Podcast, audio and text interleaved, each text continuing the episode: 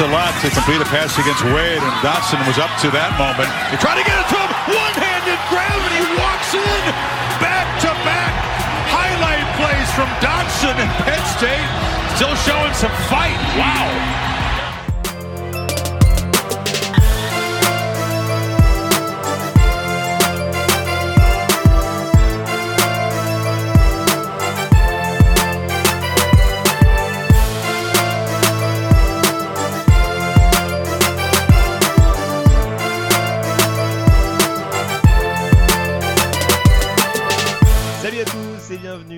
Ce nouveau numéro du Podcast Ball, euh, le 159e numéro consacré en très large partie bien entendu à la huitième semaine de saison régulière avec au programme de cette émission Pittsburgh sur une voie royale, Oklahoma State et Coastal Carolina pour la première fois au tapis, Penn State victime d'un suspense insoutenable, tous ces sujets en compagnie notamment euh, de notre top 5 draft de la semaine ainsi que du yearbook, le grand retour du livre annuel euh, qui fera la part belle notamment à la saison 2006 euh, et aux Alligators. Pour m'accompagner comme presque chaque semaine du coup, le fondateur et rédacteur des sites de l'Open Hunt, Morgan Lagré est avec moi. Salut Morgan. Salut Greg, bonjour tout le monde. Et donc je le disais, il s'est passé quelques petites choses au cours de cette semaine, pas mal d'upsets à mettre en avant. Je te propose, Morgan, une fois n'est pas coutume, euh, de commencer par le Group of Five avec notamment la Sunbelt.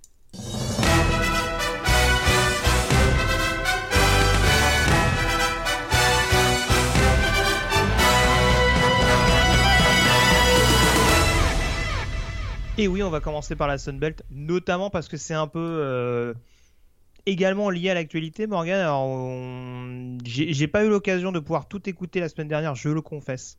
Euh, de l'émission avec, euh, Antoine, euh, problème de connexion faisant. Il y a une actualité, on sait, ces derniers jours très débordante, hein, notamment en termes de réalignement suite notamment aux, décisions prises par Oklahoma et Texas de rejoindre la conférence SEC. Euh, la Sunbelt n'a pas été épargnée par ces réajustements, avec euh, notamment pas mal de programmes qui devraient euh, alimenter la conférence dans les mois à venir. Et une conférence Sunbelt hein, qui était habituellement la conférence qui était visée et qui, qui devient le prédateur, puisque donc elle va gonfler ses, ses membres avec l'ajout de quatre équipes, trois de FBS, en parlant de Marshall, Southern Miss et Old Dominion. Et Très important, Old Dominion.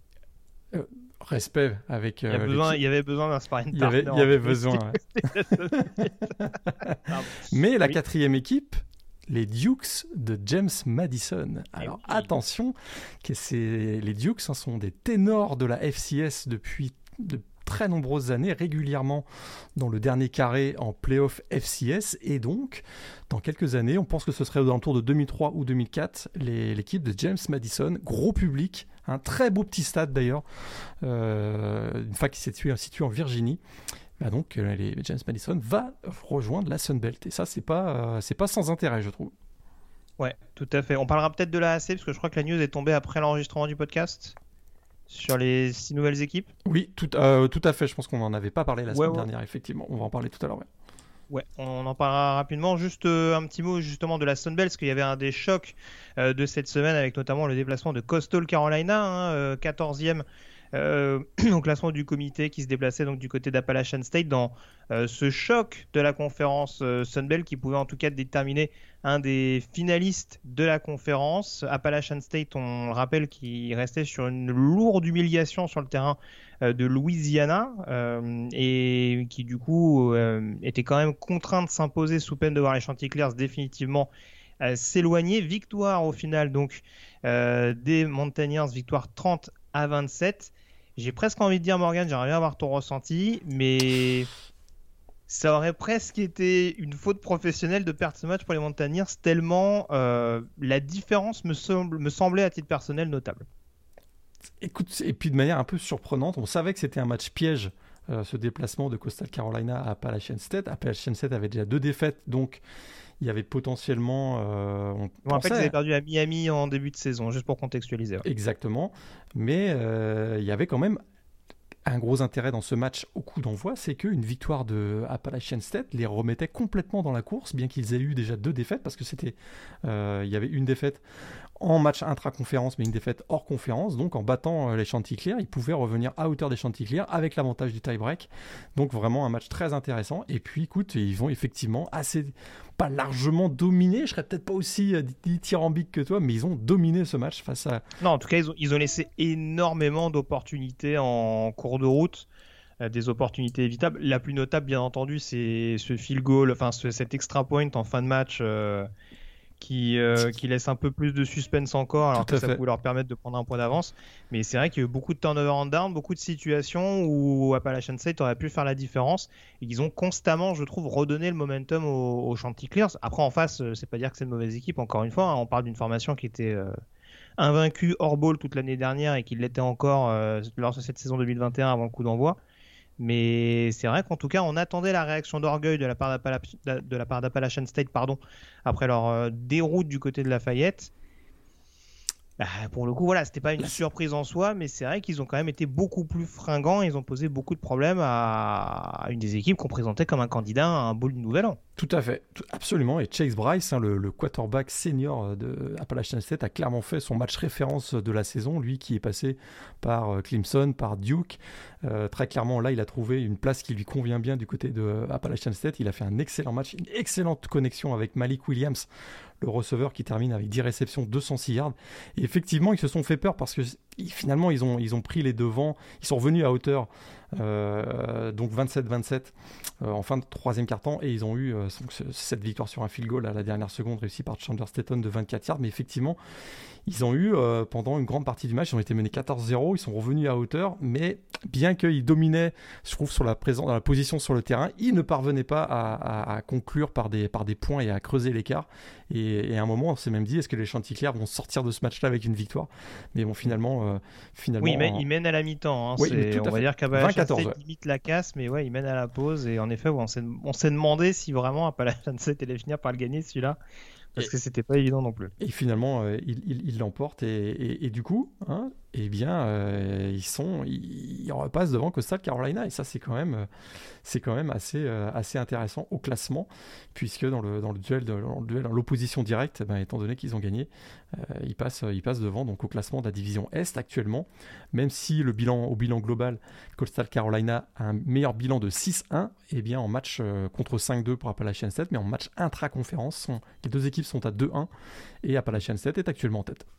Et, même si on n'oublie pas également, parce que bon, c'est voilà, forcément, ça reste les deux cadors de la division annoncée et on voit d'un point de vue bilan général que c'est ceux qui font la meilleure impression depuis le début de la saison.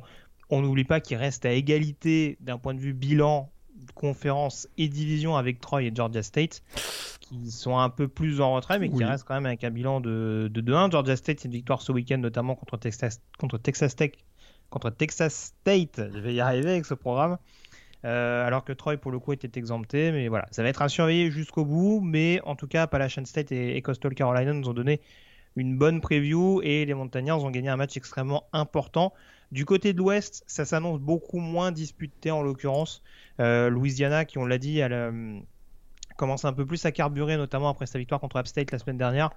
Euh, c'est imposé à Arkansas State. pas une victoire énormissime, une victoire 28 à 27, notamment grâce à la, à la défense et un énorme Chris Smith de nouveau au sol.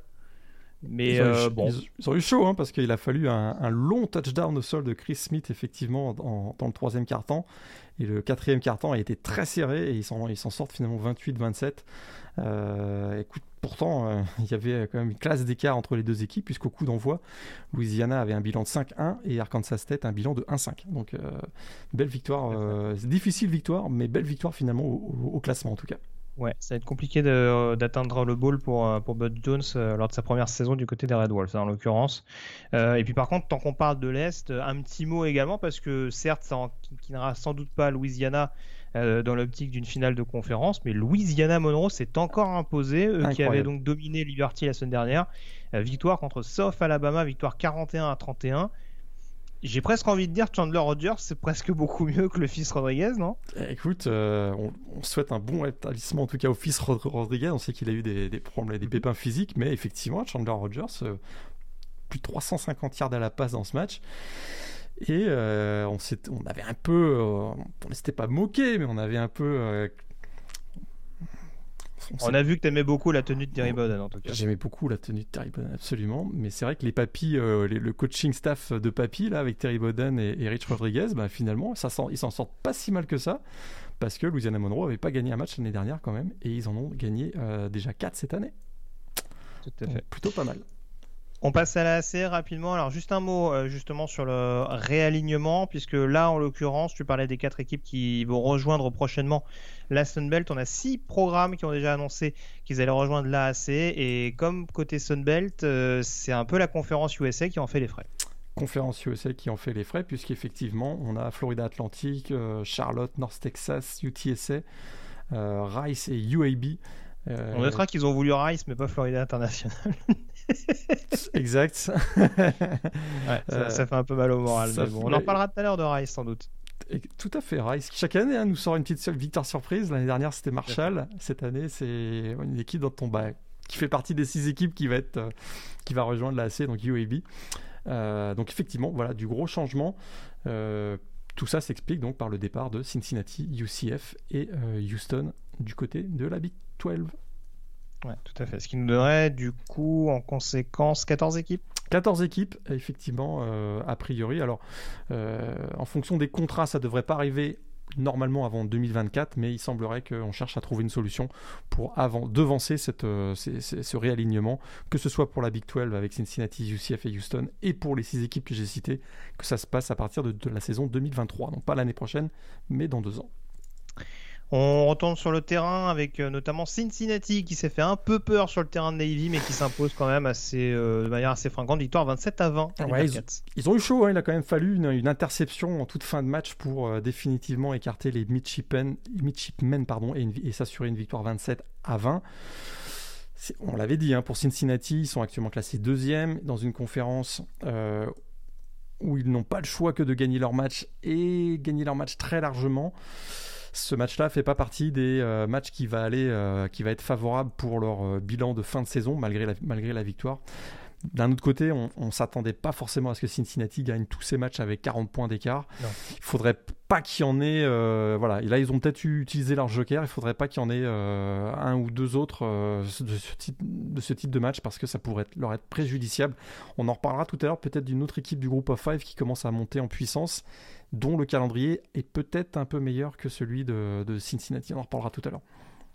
Tout à fait. Et puis les deux résultats importants également toujours dans la AC, c'est SMU et Houston qui s'accrochent toujours invaincus euh, dans leur bilan de conférence. SMU qui s'impose contre Tulane, victoire 55 à 26. Tulane également, un hein, bilan de 1-6. Euh, ça paraît mal mmh. barré, même si on sait que leur calendrier n'a pas été tendre euh, pour la première partie de saison.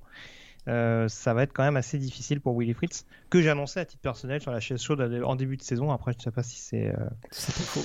Et grosse, ouais. Grosse performance encore de Tanner Mordecai. Pardon, je te coupe là, mais pour revenir à, SMU, euh, encore une grosse performance 427 yards à la passe, 4 euh, touchdowns. Et si je me trompe pas, la semaine prochaine, il y a un SMU Houston.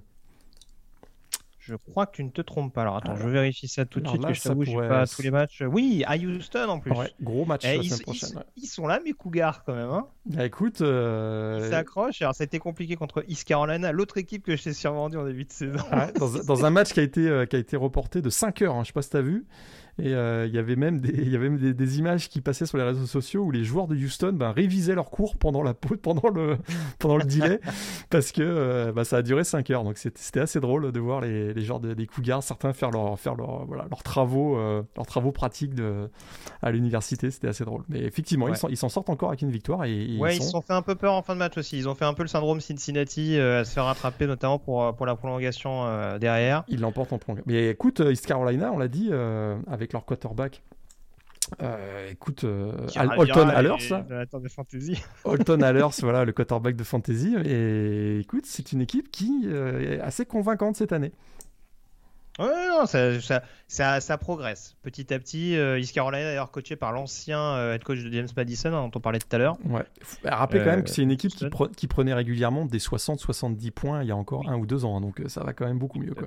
Oui, non, ils ont laissé ça à South Florida et à Temple qui sont affrontés ouais. pour la victoire des Bulls en l'occurrence. on continue avec le groupe of five avec notamment Euh, la Mountain West, le résultat important, c'est la victoire de San Diego State sur le terrain de Air Force. Victoire 20 à 14. C'est pas toujours glamour, mais c'est toujours invaincu du côté des Aztecs. Là, c'est pas glamour, c'est toujours invaincu effectivement du côté des Aztecs avec donc un bilan de 7-0. Euh, et puis, euh, bah, c'est un peu, c'est un peu l'équipe dont je voulais te parler parce que quand tu regardes le bilan, euh, et d'ailleurs si on reprend le calcul par ordinateur de la, du, classement BCS, dont on reparlera d'ailleurs tout à l'heure dans le yearbook, euh, actuellement le classement de la Mountain West, est, euh, enfin le, calendrier pardon, de la Mountain West est mieux classé que celui de la conférence américaine.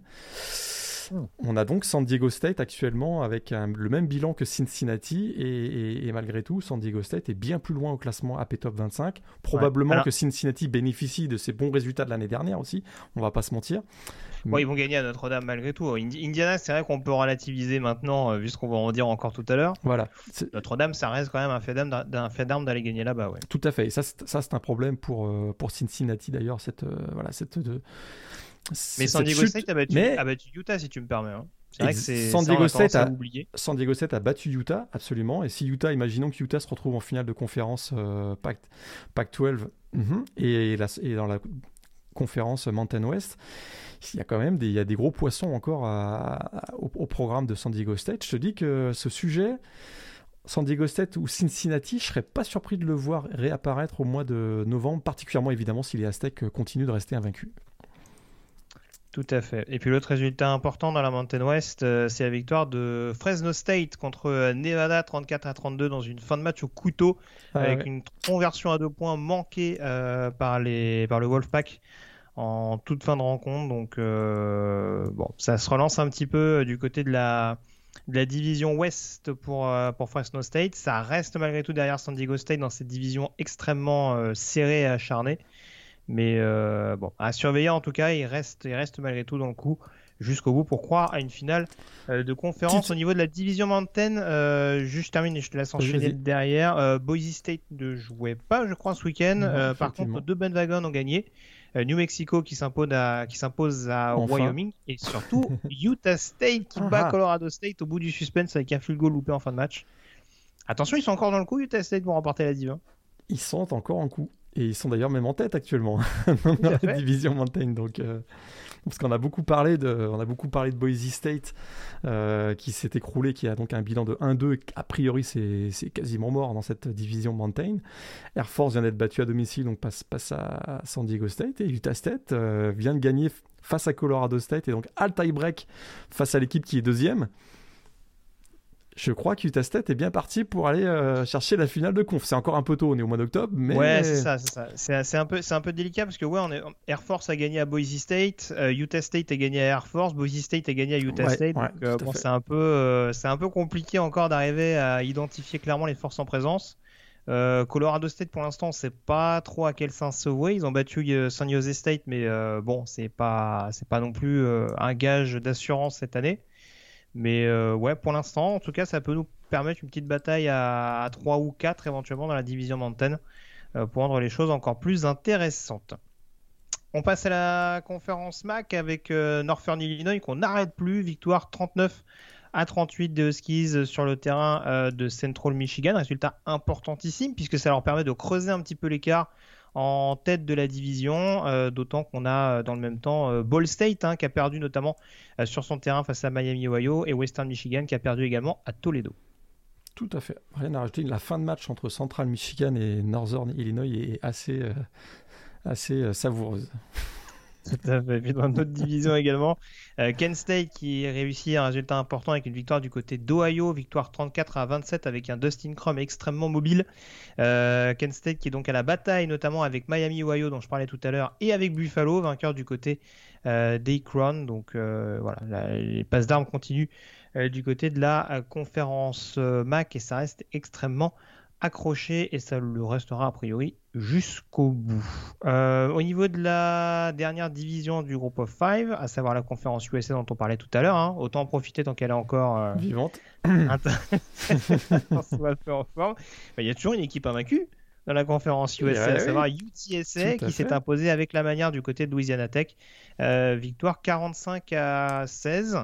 Euh, j'essaye de voir rapidement les quatre derniers matchs de Texas San Antonio d'ici la fin de la saison. On a du UTEP à l'extérieur, du Southern Miss, du UAB et du North Texas. C'est peut-être pas ce qui va leur permettre d'atteindre un bowl du Nouvel An, même s'il reste un véhicule. Non, non, non, ce sera pas le. Ah, j'ai même du bah, mal. UAB, ce qui pose problème, c'est ce dont on parlait tout à l'heure, c'est cette défaite à domicile contre Rice, qui malgré tout fait tâche. Tout à fait. Puis je pense que UAB, à un moment donné, UAB, UTSA, je, verrais bien une petite victoire de UAB, je t'avoue. Euh, écoute, on est impressionné par le trio euh, offensif des Roadrunners, donc le quarterback Frank Harris, le coureur Sinceri euh, McCormick dont on avait déjà parlé, et le receveur Zachary Franklin qui est vraiment excellent depuis le début de la saison. Mais à un moment donné, c'est difficile, on le répète chaque saison, chaque année dans le podcast ball, c'est difficile de gagner 12 matchs dans une saison régulière. Il y a toujours un match, une semaine où, les, où le groupe va moins bien. Euh, on parlait à un moment donné à Stanford, on disait ah c'est la semaine des examens. Alors ça ils ont du mal à se préparer. C'est aussi une réalité. Hein. La réalité d'être étudiant, c'est pas la même chose que d'être sportif professionnel. Donc sur une voilà sur trois mois de compétition, c'est très compliqué de faire 12 matchs à, à plein. Écoute, si UTSS sort euh, avec un bilan 12-0, ce sera quand même un exploit prodigieux, mais je pense pas, comme tu l'as dit, que ça suffira pour aller se glisser dans un bowl du Nouvel An parce que le calendrier est quand même, bah, c'est celui de, la CIUSA quoi. C'est sûr. Bon, déjà, il faudra gagner la division. Euh, je parlais du match contre UTEP, c'est le principal poursuivant du TSC, hein, parce que les Miners, c'est la deuxième équipe invaincue euh, au sein de la conférence dans les confrontations intra-CIUSA. Donc, euh, en l'occurrence, ou UTEP ou UTSA sera la première équipe à tomber dans cette conférence le week-end prochain. UAB et Arras sont en embuscade. À l'Est, le résultat important, c'est la victoire de Florida Atlantic. Victoire avec la manière sur le terrain de Charlotte, 38 à 9. Ça relance le suspense euh, dans le duel avec Marshall et aussi avec Western Kentucky, vainqueur également euh, assez aisément de Florida International. Euh, effectivement, une coup de Florida Atlantic Là, c'est vraiment serré. Hein. Florida Atlantic, Charlotte Marshall, Western Kentucky, comme tu l'as dit. Euh, Western Kentucky, quand même, l'attaque, c'est, assez, ça reste toujours ultra, ultra spectaculaire. Euh, j'en parle chaque semaine, mais je vais, écoute, je vais garder la tradition. Jared Stearns, c'est 60 réceptions sur les 4 derniers matchs. Écoute, euh, son, son, duo avec euh, Bailey Zappé, c'est assez, assez, euh, assez, spectaculaire. Et, donc, ça fait 717 yards quand, même sur les quatre derniers matchs avec 6 touchdowns. C'est juste prodigieux. il va probablement battre plusieurs records au niveau, au niveau NCS. Il continue à ce rythme. Tout à fait. Voilà ce qu'on pouvait dire en tout cas sur le groupe of 5. On enchaîne dès à présent avec le Power 5. On va commencer, si tu le veux bien, par la Pac-12, parce que là encore, il y a des news qui nous rattrapent. Euh, Nick Rolovich, du côté de Washington State, qui était un peu dans l'œil du cyclone euh, par rapport à sa situation euh, liée au, vaccin, hein, au, vaccin pour, la Covid. on va dire qu'il refusait de se soumettre à ce vaccin pour des raisons religieuses. Si je peux résumer un petit peu grossièrement, il y a pas mal de membres de son coaching staff également qui étaient dans ce cas de figure. Euh, c'était une épée de Damoclès au-dessus de sa tête depuis pas mal de semaines. Ça a été désormais officialisé lundi dernier. Nikrolovic a donc été renvoyé par les Cougars euh, et donc remplacé. Alors j'ai plus son remplaçant en tête, je crois que c'est Dykert. Euh, Dykert, ouais, tout à fait. Ouais. Le coordinateur, euh, t'es défensif ou coach de linebacker ah, Il, était déjà dans le coaching staff en tout cas de, ouais, ouais, je vais, Washington. Je vais retrouver ça tout de suite parce que c'est quand même bien de donner son prénom aussi. Hein, c'est pas voilà. en tout cas, il y a un appel Jake Dickert qui l'a remplacé. Euh, qui était jusque-là le coach, le, le coordinateur défensif et coach de linebacker, tout à fait. Donc, euh, donc ouais, alors appel de cette décision de la part de Nikrolovic. Après, euh, bon, c'est un peu compliqué euh, vu la situation actuelle de faire machine arrière. C'est pas le premier cas. Il me semble que j'avais vu ça arriver également dans une autre fac, mais j'ai plus le, j'ai plus le nom qui me revient. Bah, c'est, le problème des facs publiques, c'est qu'effectivement elles sont, elles sont soumises aux réglementations gouvernementales finalement, puisque mm. donc là le gouvernement de l'État de de Washington a, donc décidé que il était, la, vaccination était obligatoire pour tous les employés du public du gouvernement donc euh, et, comme étant donné que Washington State est une fac publique financée par des bah, par, les, par le contribuable local euh, bah, voilà, ce règlement s'appliquait également au coaching staff euh, de, des Cougars. On le savait à peu près depuis le mois d'août que ça allait arriver. Et la sanction là, est tombée, la décision a été prise. Finalement, ils ont fait qu'appliquer les règlements qui ont été émis par le, par les gouverneurs, par le gouverneur de, l'État de Washington. Et en l'occurrence, Washington State qui pour son premier match sans Rolovic s'est incliné à domicile contre BYU, ça s'est pas joué à beaucoup, à défaite 21 à 19, avec encore un Tyler Algier absolument inarrêtable qu'il va falloir surveiller lui. Hein. Il me semble que tu l'avais déjà mis dans un, dans un joueur hot de la semaine, donc je me suis abstenu. Mais euh, Écoute, ça il, hein. ouais, il continue, il continue sur, son, sur le rythme de la saison dernière. Effectivement, il a eu un petit coup de mou là, il y a 2-3 semaines. En tout cas, un match moins bon, mais effectivement, là, il, depuis euh, cette semaine, il, il, revient très en, voilà, en force et, et, ça profite à BYU qui, qui l'emporte euh, encore une fois contre une équipe de la PAC-12 d'ailleurs. On enchaîne avec la Pac-12, toujours dans le nord, justement, parce qu'on parlait de, de Wazoo, Oregon qui s'impose sur le terrain de UCLA, euh, victoire 34 à 31. Euh, quelques petites frayeurs en début de match, hein, notamment avec ce début à 14-0, et puis derrière, on a fini par reprendre euh, le cours de la partie de la part des Ducks, avec notamment une défense qui est montée en régime au fur et à mesure, à mon sens. Oui, effectivement. Alors merci euh, Kevin Thibodeau hein, qui fait un très, son meilleur match, son match, référence. Certains commencent à, dire euh, peut-être qu'il pourrait revenir dans la course au, au S-Man. Il a été euh, prodigieux sur ce match, mais mais bon. calmons-nous quand même. calmons-nous peut-être un petit peu. J'aime bien les mecs qui manquent 4 matchs dans la saison, ils en font un bon. Ah, il est relancé dans la course du S-Man.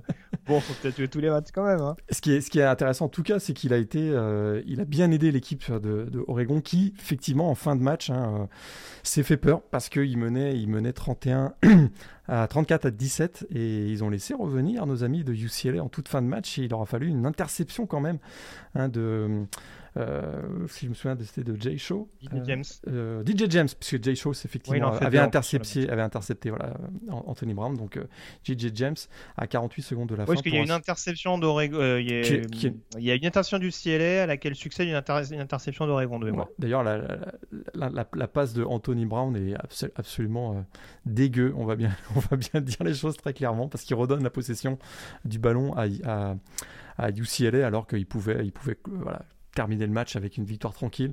Finalement, bah, ça, a été, euh, ça a été plus difficile, mais ils ont, ils ont montré du caractère parce qu'ils ont été menés 14-0 face à l'équipe donc, de Chip Kelly. Ah, c'était les grandes retrouvailles entre Chip Kelly et euh, son ancienne équipe euh, des, des, Ducks. Et ils ont su ensuite revenir, voilà, revenir dans le match, reprendre, la, reprendre l'avantage avec notamment un Travis Dye qui réussit un, un exploit puisqu'il établit un record NCA avec 4 touchdowns consécutifs sur 4 courses consécutives. Hein. On, lui, à chaque fois qu'on lui donnait le ballon, c'était touchdown. Euh, et, donc il réussit voilà, un, exploit qu'on n'avait qu'on avait jamais vu au niveau NCA. Et Oregon s'en sort avec une, une, victoire. Alors, je dirais pas une belle victoire, mais voilà, une victoire qui compte, euh, qui est importante dans la course dans la division, dans la division Nord. Ça fait du bien au moral. Après, du côté du ciel, on aura aussi des regrets avec cette blessure de Thompson Robinson qui intervient au pire des moments. Et, euh, ça, c'est sûr. et Ethan Garbers qui se retrouve un peu euh, face à son destin sur le dernier draft de son équipe. Ouais, à, froid là. Et effectivement, il est à froid. Il doit donner la, victoire à son équipe et il se fait intercepter. Euh, bon, voilà. C'est dommage, mais Oregon avait, avait, fait, avait creusé l'écart bien, bien, bien avant. Donc ça s'est joué bien avant ce, ce dernier drive finalement. Euh, le principal rival d'Oregon dans la Pac-12 Nord, ça pourrait être Stanford, même si c'est pas très régulier. Ça pourrait surtout être Oregon State, euh, qui a mis fin à la belle série d'Utah dans les confrontations intra-Pac-12. Victoire des Beavers 42 euh, à 34. Offensivement, ça continue d'être extrêmement bien rodé de la part des Beavers, notamment avec un jeu au sol très très difficile à stopper. Et ça continue, un 260 yards au sol encore. BJ Baylor qui fait encore bah, plus de 150 yards au sol avec un touchdown dans ce match. Et effectivement, une victoire qui. Euh, une nouvelle victoire, je dirais, des, des, des, Beavers qui ont un bilan de 5-2, 3-1 en intra-conférence. Hein. Ça, c'est une, une des belles surprises de la, de la saison. Et pas démérité parce que, écoute, ils, gagnent, des, gagnent des gros matchs. Hein. Ils gagnent des gros matchs, nos amis des, des, Beavers. Et cette victoire face à Utah, qu'on avait plutôt identifié comme un des favoris peut-être pour remporter la division sud. Euh, là, ça, ça, se complique un petit peu pour, pour les Utes. Bon, ils sont toujours dans le coup. Hein. Vu comment c'est homogène dans la division, euh, toujours en tête, Arizona State jouait pas ce week-end, donc euh, voilà, on va pas trop tirer d'enseignements. USC jouait pas un match intra-conférence. Je sais pas si tu en parlais maintenant. Cette, euh, cette défaite face à Notre-Dame, victoire donc des Fighting Irish 31 à 16, il n'y a pas eu un énorme suspense dans cette, dans cette rivalité habituelle. Non, il y a eu un léger suspense en, fin de match parce que USC a retrouvé un petit peu d'aplomb offensif, mais sur l'ensemble du match, il n'y avait pas photo, il y avait un gros écart entre les équipes. Finalement, c'est Drake London, qui a, donc le receveur des Trojans, qui a, qui a, gardé cette équipe dans le match avec 15 réceptions, 171 yards sur ce match. Mais, mais de manière générale, Notre-Dame a quand même maîtriser son, sujet. On a retrouvé une très bonne ligne offensive, d'ailleurs, c'est un fait à, noter. Et d'ailleurs, ça a permis à Kyren Williams de réussir son meilleur match, hein, le, running back des Fighting Irish, avec 138 yards de sol et 2 touchdowns. Donc, euh, victoire de, Notre-Dame face à aussi. Et Notre-Dame gagne donc le, fameux trophée dont tu vas nous donner le nom euh, face, euh, face au Trojan de USC. Ça, c'est pas beau. Faudrait que je l'ai sous les yeux. Attends, je vais, je vais essayer de le faire. En attendant, on va, on, va faire la, transition avec la conférence ACC, puisqu'on va quand même parler des Pittsburgh Panthers qui recevaient donc euh, Clemson. Hein, euh, Clemson condamné à la victoire, hein, parce qu'on on sait que le début de saison euh, était loin d'être satisfaisant. C'est un euphémisme de dire ça du côté de l'équipe de, de, Dabo Sweeney. un déplacement face à une équipe de Pittsburgh qui était donc classée numéro 23 avant le coup d'envoi. Ça n'a pas été une mauvaise entame de la part de Clemson, mais on est encore et toujours retombé dans les mêmes travers. Euh, avec du coup, face à une équipe de Pittsburgh opportuniste, la porte qui s'est claquée au visage des Tigers, donc victoire de Pittsburgh 27 à 17. Et c'est, écoute, c'est étonnant parce que euh, il n'y a même pas contestation possible. C'est-à-dire que Pittsburgh a dominé quasiment dans tous les secteurs de jeu. Euh, en tout cas, deuxième mi-temps, ils sont tout seuls. Hein. Deuxième mi-temps, ils sont absolument tout seuls. 27-17, c'est peut-être même pas cher payé. C'est la plus large défaite. Euh, en tout cas, c'est la défaite avec le plus gros écart de Clemson en match euh, intra-ACC depuis 2014 et une défaite face à Georgia Tech 28-6 à l'époque.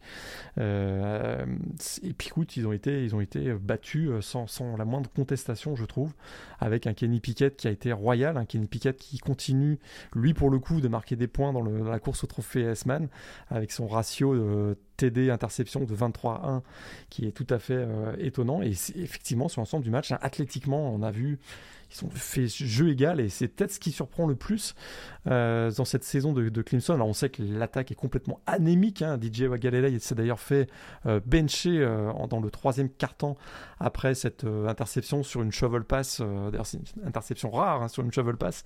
En tout cas c'est arrivé qui a permis. Oui ça change, ça change un peu le cours du match. Ça, voilà c'est ce qui a fait basculer le, le, match définitivement dans la, en faveur de. En cas le momentum a définitivement basculé du côté de, Pittsburgh. On a vu donc Tyson Foma Chan qui a joué à partir du troisième quart-temps. Mais et aussi défensivement, je trouve qu'on a beaucoup vanté hein, la défense de Clemson. Euh, on se souvient, ils avaient quand même fait un gros match face à Georgia dans, le premier match de la saison. Euh, là, ils ont, ils ont souffert, ils ont souffert face à, face à un Kenny Pickett qui termine avec plus, plus de 300 yards à, la passe. Et ça, mmh. c'est peut-être aussi une surprise de voir que, en plus de l'attaque, la défense de Clemson souffre euh, cette saison. Quoi. Ouais, bien sûr, bien sûr. Mais si, tu veux, alors, moi, l'impression que ça va donner, c'est aussi pour ça que je dis que c'est un éternel recommencement, c'est qu'on a l'impression, et euh, il me semble qu'ils ont une bye week en plus, euh, Clemson, s'ils sont à 7 matchs en, en 8 semaines. Euh, je j'arrive pas à comprendre parce qu'on a l'impression qu'on voit constamment la même chose, c'est-à-dire qu'on a une attaque qui n'avance pas et qui finit par exaspérer la défense. Parce qu'on on commence à avoir des flags un peu stupides. Euh, il y a, une action, euh, enfin, c'est pas Bell Spector qui a deux doigts de sortir en, première mi-temps sur un geste un peu limite. Euh, il y a Justin Mascol qui prend un, qui prend un flag un peu, un peu stupide en fin de match. Et ouais, enfin, je sais pas, on, a l'impression qu'il y a une, il y a quelque chose qui est cassé et, euh, ouais, tu le dis. Je trouve quand même que la fiche de Piquet elle est un peu gonflée, notamment par les big plays. Mais bon, ça après, on va passer, il va pas s'excuser non plus de, de, comment dire, de faire marquer les touchdowns à son équipe. Mais je te rejoins. Après, c'est sûr que quand Pittsburgh a voulu euh, maîtriser, euh, que ce soit à la passe ou à la course, ils l'ont fait remarquablement bien. Euh, il suffit de voir comment, comment, il, comment il drive Clemson sur l'entrée notamment de Rodney Hammond en fin de match. C'est ah, absolument fascinant de dire tu, vas, tu vas à gauche, tu vas à droite, tu vas à gauche, tu vas à droite, mais ça passe à chaque fois. Donc c'est vrai que c'est un peu. c'est là où on se dit que vraiment c'est le, le, mal vraiment et on a l'impression en tout cas que le mal est vraiment mental et que cette équipe de Clemson, elle est, ah, voilà, ça, ça, va, ça, va, ça va durer toute la saison. De toute façon, euh, je pense que peu en doutaient. Mais là, on a eu confirmation avec ce match extrêmement coup près où voilà, c'était, c'était presque maintenant ou jamais. Mathématiquement, tout est encore possible pour Clemson pour remporter la CC. Mais ça se complique énormément, surtout que dans le même temps, je fais la transition, mais Wake Forest s'est imposé du côté d'Army 70 à 56. Dans un match euh, complètement fou. Juste pour finir, hein, pour, pour Clemson, et je reviens sur, sur Wake Forest, effectivement, ce qui est, ce qui est étonnant défensivement, là, il y a eu quelques blessures, hein, on le sait, euh, dans la défense de Clemson, mais James Kalski est toujours là, Nolan Turner est toujours là, Mario Goodrich est oui, là. puis il y a les grosses classes de recrutement. Euh, Xavier Thomas, Kedji Henry, mhm. tous ces joueurs sont. Euh, voilà, tous, tous Tyler Davis, euh, tous ces joueurs sont là. Andrew Booth également. Tous ces joueurs dont certains vont partir dans les 2-3 premiers tours de la, de la, draft et même de la prochaine draft c'est assez étonnant qu'il euh, plonge aussi défensivement, mais effectivement, il y a peut-être le fait que euh, bah, de voir l'attaque euh, patauger, ça met pas cette, cette défense en confiance et, ça les agace peut-être un peu, effectivement. Wake Forest, du coup, c'est ça. Heureusement que l'attaque tombe bien, parce que la défense ces dernières semaines, elle est un peu inquiétante. Hein. La défense est un peu, est un peu inquiétante, mais bah, écoute, Sam Hartman, très très belle saison. Hein. 70, 70 points dans, cette rencontre. Un match, euh, un match complètement fou avec des, statistiques que je peux donner qui sont absolument complètement folles. 6 touchdowns de plus de 40 yards réussis par l'équipe de Wake Forest. Donc ça, c'est complètement, euh, complètement dingue. 638 euh, yards au total, 52 sur, en 52 jeux. Ça fait 12,2 yards par jeu. Et ce qui est encore plus fou, c'est qu'il marque 70 points en ayant eu le ballon que pendant 17 minutes.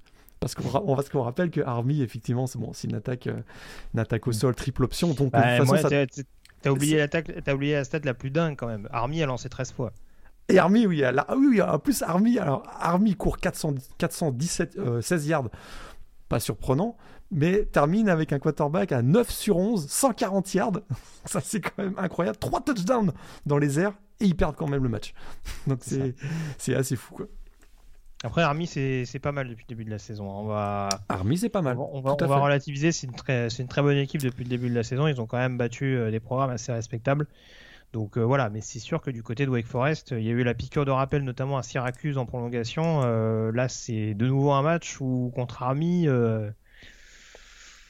leur, déchéance un peu plus importante. Hein, si Wake Forest venait à se qualifier en finale de conf, euh, ça pourrait quand même donner des idées à d'autres. Euh, je fais la transition parce que NC State a perdu à Miami. Je sais pas si tu enchaîné là-dessus. Défaite 31 à 30. Et du côté euh, des Demon Deacons, il y a quand même un petit boulevard qui se dégage dans la division atlantique. Hein. Bah, du coup, voilà, il y a un boulevard. c'est très clairement la meilleure saison depuis 2006, la saison dont on va parler d'ailleurs tout à l'heure. Mais ils ont un bilan de 7-0. C'est la première fois depuis 1944 qu'ils ont un bilan de 7-0. Et effectivement, avec cette défaite de NC State du côté de Miami, ça leur ouvre un boulevard. Ça leur ouvre un boulevard. Et défaite de NC State d'ailleurs, qui, qui NC State hein, est tombé sur un, sur un excellent euh, Tyler Van Dyke, hein, le, quarterback de Miami, quarterback freshman qui succède à Derrick King et qui a été excellent avec 325 yards à la passe, 4 touchdowns, euh, très belle connexion avec euh, Charleston Rambo qui fait 9 réceptions, 127 yards, 2 touchdowns et bah, écoute, ça a été un très très très bon match entre ces, deux équipes. Malheureusement, NC7 s'incline et ça leur, fait, euh, ça leur fait très très mal. C'était la première victoire de Miami euh, face à une équipe du Power 5 depuis 6 matchs. Ouais, tout à fait. Et puis, euh, tant qu'on apporte une plus-value dans nos commentaires, s'il vous plaît, Miami, changez-moi ce maillot, je n'en peux plus. Ouais, chaque année, le, la, soirée avec, avec leur maillot noir, là, je te rejoins, c'est ah immonde. C'est juste immonde, quoi. Je suis Déjà, je suis pas fan des nouveaux maillots. Quand tu es un peu nostalgique du maillot de Miami, justement, des années 2000, que je trouvais extrêmement joli. Enfin, le blanc, j'ai pas de problème. Le orange, tout ça. Mais alors, le noir, celui-là, c'est. Non. C'est moche. C'est ouais, affreux.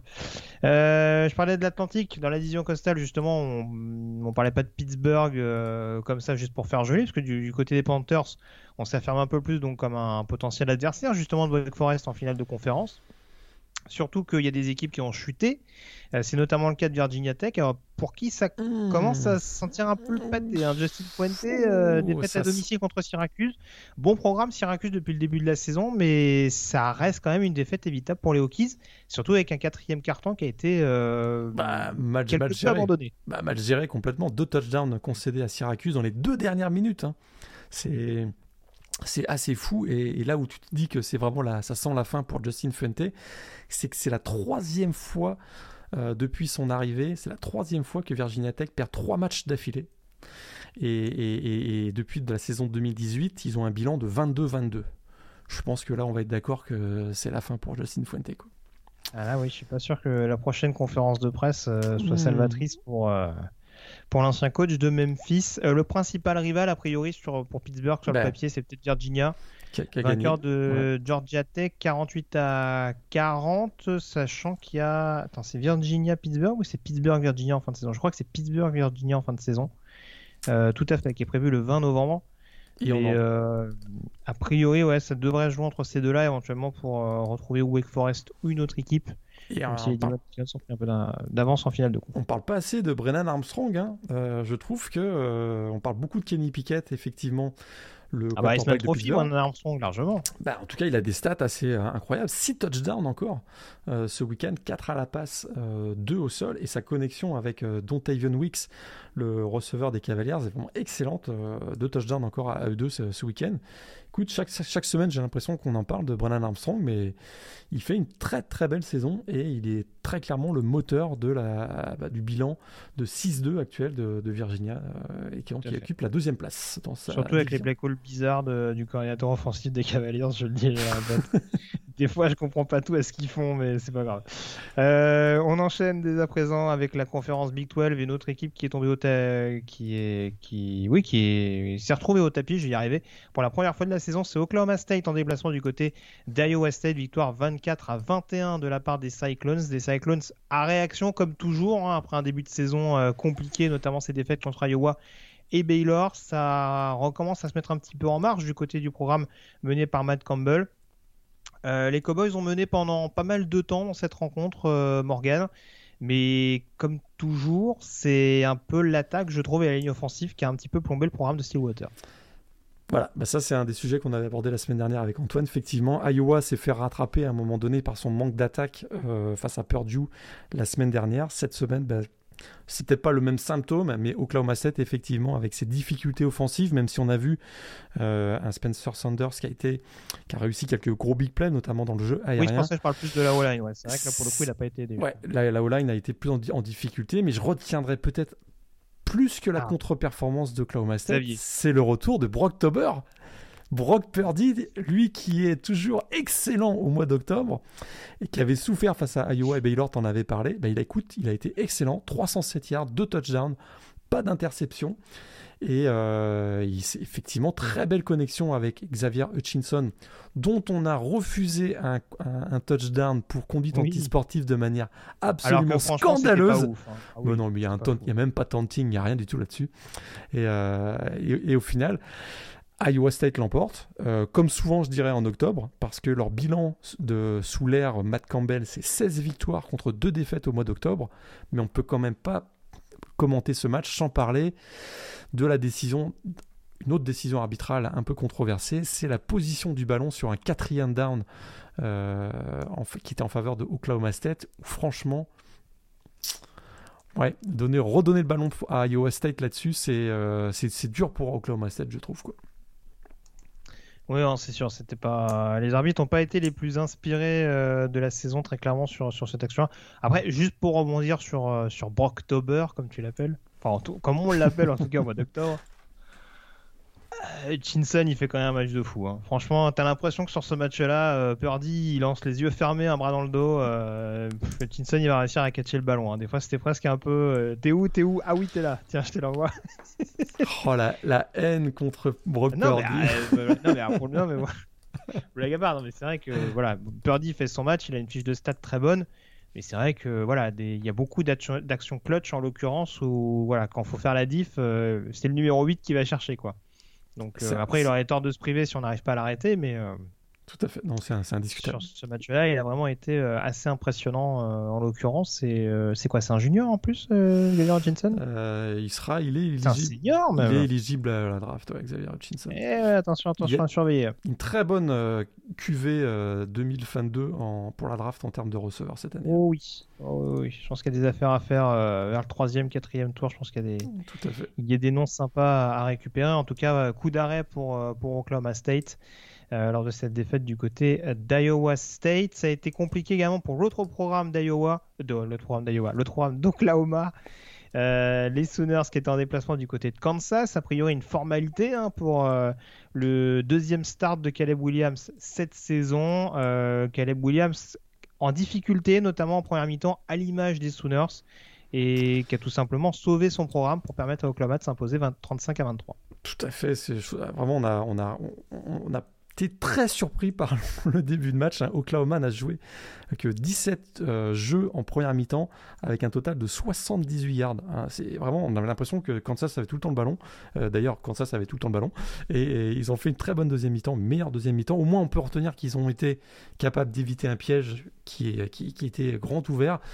Euh, en s'en sortant. Et effectivement, encore une fois, c'est Caleb Williams qui les a sortis de cette situation difficile. Notamment, j'ai en tête deux jeux sur quatrième down, dont cette fameuse course où il arrache le ballon à Kennedy Brooks pour aller chercher le premier down. C'est assez spectaculaire. Mais au final, hein, c'est vrai que la défense, défense est encore très inquiétante. Hein.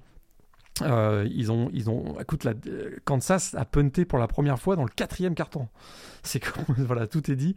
Euh, la défense des Sooners a été en grande difficulté à stopper l'attaque des Jayhawks. Je répète la phrase, elle est à peu près incroyable. La défense des Sooners a été incapable de stopper l'attaque de Kansas, euh, qui a fait son. Après Kansas, c'est un peu mieux. Hein, c'est un peu mieux. Une bonne sortie également de Jason Bean. C'est pas Brocktober, mais c'est quand même pas mal on l'avait noté d'ailleurs, Jason Bean, que c'était un quarterback très, très dynamique, très mobile, capable de donner, beaucoup de dynamisme à l'attaque. Mais autour de lui, il est quand même limité, notamment la ligne offensive de Kansas. Elle n'a pas une très grande réputation. On aurait dû voir les Nick Bonito, etc., être très dominants dans ce match. Ça n'a pas du tout été le cas. Et finalement, Oklahoma s'en sort avec une courte victoire 35-23 à l'arraché. Malgré tout, les Sooners sont à 8-0 pour la première fois depuis 2004. Euh, et tout va se jouer dans les trois prochaines semaines, puisqu'ils vont jouer successivement, euh, dans les quatre prochaines semaines, puisqu'ils vont jouer successivement après un match face à Texas Tech qui ne devrait pas être trop compliqué. Ils vont jouer Baylor, Iowa State, Oklahoma State, trois équipes qui sont actuellement à la deuxième place avec un bilan 3-1 en match intra-conférence. Ouais, tout à fait. Euh, comme bah, tu as tout dit, voilà, c'est vrai que les trois principaux poursuivants d'Oklahoma, a priori, qui devrait euh, notamment se disputer donc, le droit d'affronter les Sooners en finale de conférence, même si tu l'as dit. Oklahoma, depuis le début de la saison, euh, c'est pas du tout rassurant. Et d'ailleurs, malgré cette victoire, ils ont perdu une place. alors, c'est à la P Top 25, hein, parce qu'à l'heure où on enregistre l'émission, le comité des playoffs s'est pas encore prononcé. Mais en tout cas, sur la P Top 25, ils sont passés de 3 à 4 Donc, c'est dire si la prestation en demi-teinte des Sooners a été remarquée. Euh, on parle justement de l'équipe qui est passée de 4 à 3, à savoir Alabama. On enchaîne avec la conférence sec. Euh, victoire du Crimson Tide, donc 52 à 24 donc face à Tennessee hein, pour continuer de régner sur cette euh, rivalité. Alors pour le coup, ils ont gagné une place. Ils ont peut-être été un poil plus fringant qu'Oklahoma, mais on a mis beaucoup de temps à se mettre à l'abri du côté du programme de Tuscaloosa. Mais aussi parce que Tennessee va beaucoup mieux. Hein. Ça fait plusieurs mmh. semaines qu'on en parle. Je trouve, on rappelle pourtant un programme qui a perdu énormément de joueurs au cours du printemps après le changement de coaching staff et l'arrivée euh, de Josh Heupel. Euh, euh, écoute, il fait un super boulot, Heupel. Hein. C'est assez étonnant et effectivement. C'est un peu comme Michigan State, si tu me permets le. Il y a un peu de ça. Il y a un peu de ça, effectivement. dans, en un temps record, il a réussi à remettre, je trouve, le, le programme sur le bon rail. il y a eu cette défaite de la semaine dernière face à Ole Miss. Euh, dans des circonstances dont on a parlé et reparlé la semaine, la semaine dernière dans le podcast Ball. Cette semaine, je trouve que le, score de 52-24 est, très bien payé pour euh, Alabama. C'est essentiellement parce que euh, il y a eu un excellent quatrième quatrième carton de l'équipe du Crimson Tide. Mais sur l'ensemble, on va dire que Tennessee a joué les yeux dans les yeux avec Alabama pendant trois quarts c'est beaucoup mieux parce que euh, ces dernières années, il jouait, euh, il jouait les yeux dans les yeux avec Alabama pendant à peu près 3 minutes. Donc on peut dire que c'est quand même plutôt, c'est quand même à peu près pas mal. Et ça va quand même beaucoup mieux pour, euh, pour l'équipe de, de, Tennessee. Est-ce que ça va durer? On a vu encore un Anton Hooker hein, qui a été très très bon pendant tout le match et qui a même régulièrement pris, pris le dessus sur la défense d'Alabama, notamment dans le jeu aérien, avec plusieurs passes qui ont été, qui ont été il y a eu notamment il y a eu deux touchdowns, si je ne me trompe pas, de 70 et 57 yards de Cedric Tillman et Javonta Payton. Donc voilà, ils ont, réussi des big plays. Tennessee, ça, leur a permis de rester dans le match. Il manque encore un petit quelque chose, mais est-ce si surprenant quand on voit les classes de recrutement d'Alabama? C'est un peu normal qu'à un moment donné, ça, finisse par payer. Mais Bryce Young fait encore un très bon match, un quarterback euh, d'Alabama, lui qui, est pour moi actuellement euh, le, le, favori pour le, pour le S-Man. Euh, que des enseignements au niveau de la division Ouest. Hein. Dans la conférence sec, euh, à l'Est, ça jouait pas du tout. Pas de Florida, pas de Georgia, pas de Kentucky. Donc ça va aller relativement vite. Les deux autres résultats importants, c'est la victoire de Texas A&M 44 à 14 contre South Carolina, derrière un gros jeu au sol, et Ole Miss qui s'impose également face à LSU, ou en tout cas ce qu'il en reste, victoire 31 à 17 de la part des rebelles. Grosse ça va mieux quand même. La, défense, euh, on, ne parle pas encore de Landshark Defense hein, du côté des rebelles, mais ça fait quand même deux matchs. Écoute, euh, ils ont fait 5 sacs la semaine dernière contre Tennessee, euh, notamment et des stops à des moments critiques dans la rencontre samedi dernier, face à LSU, euh, c'est encore 5 sacs et 3 turnovers forcés. Écoute, euh, ils avaient quand même. LSU avait au sol été très très bon face à Florida la semaine précédente. C'est vrai. Bah là, ils finissent avec 77 yards euh, seulement nos amis des Tigers de LSU. Donc je trouve que voilà, LSU, Ole Miss, on parle beaucoup de Matt Corral, qui a joué, qui a joué un peu blessé d'ailleurs cette rencontre, mais défensivement, euh, c'est une équipe qui va quand même beaucoup beaucoup mieux et qui est, on est loin de la caricature que parfois on fait de cette, cette équipe euh, Miss défensivement. Je ne vois pas ce que tu veux dire. Et c'est tout à, tout à, écoute, c'est tout à l'honneur de, de Len Kiffin qui n'a pas fait que transformer cette équipe en une machine à points offensif en tout cas. Donc à surveiller. Euh, Ole Miss, euh, il en cours, je trouve, pour un bilan, pour un, pardon, je te coupe, mais pour un bowl du Nouvel An. Je pense que Ole mhm. Miss, euh, ils sont, ils sont, ils sont legit, comme on dit. Oui, bien sûr, bien sûr. Il va y avoir deux tests importants en l'occurrence, puisqu'ils ont un déplacement à Auburn la semaine prochaine et dans trois semaines, je crois, il y a la réception de Texas A&M. Et ils auront toujours le, aussi le match face à Mississippi State qui sera un match mm. piège, un gros rivalry game. Ils ont encore quelques marches avant d'arriver jusqu'à un bowl du Nouvel An, mais ils ont un bilan de quoi De 6-1, c'est ça? Euh, pour l'instant, c'est le principal outsider d'Alabama. Hein. Dans les nombreux euh, qui sont succédés depuis le début de la saison, pour l'instant, c'est ceux qui font la bonne, la meilleure impression euh, à la fin du mois d'octobre. Donc, non, non, je te rejoins globalement. Ça va être une équipe à, à surveiller jusqu'au bout, très très clairement, surtout si la défense s'améliore beaucoup plus. Euh, on termine avec la Big Ten dans le groupe, euh, dans le Power 5 avec euh, notamment cette fin de match absolument sensationnelle entre Penn State et Illinois. sensationnel sauf quand on est fan de Penn State. Victoire donc 20 à 18 d'Illinois au terme de Morgan. 9 bah, prolongations. C'est un record, non C'est un record NCA. Heureusement que, heureusement qu'on a changé les règlements euh, des, de l'overtime. Euh, c'est ça.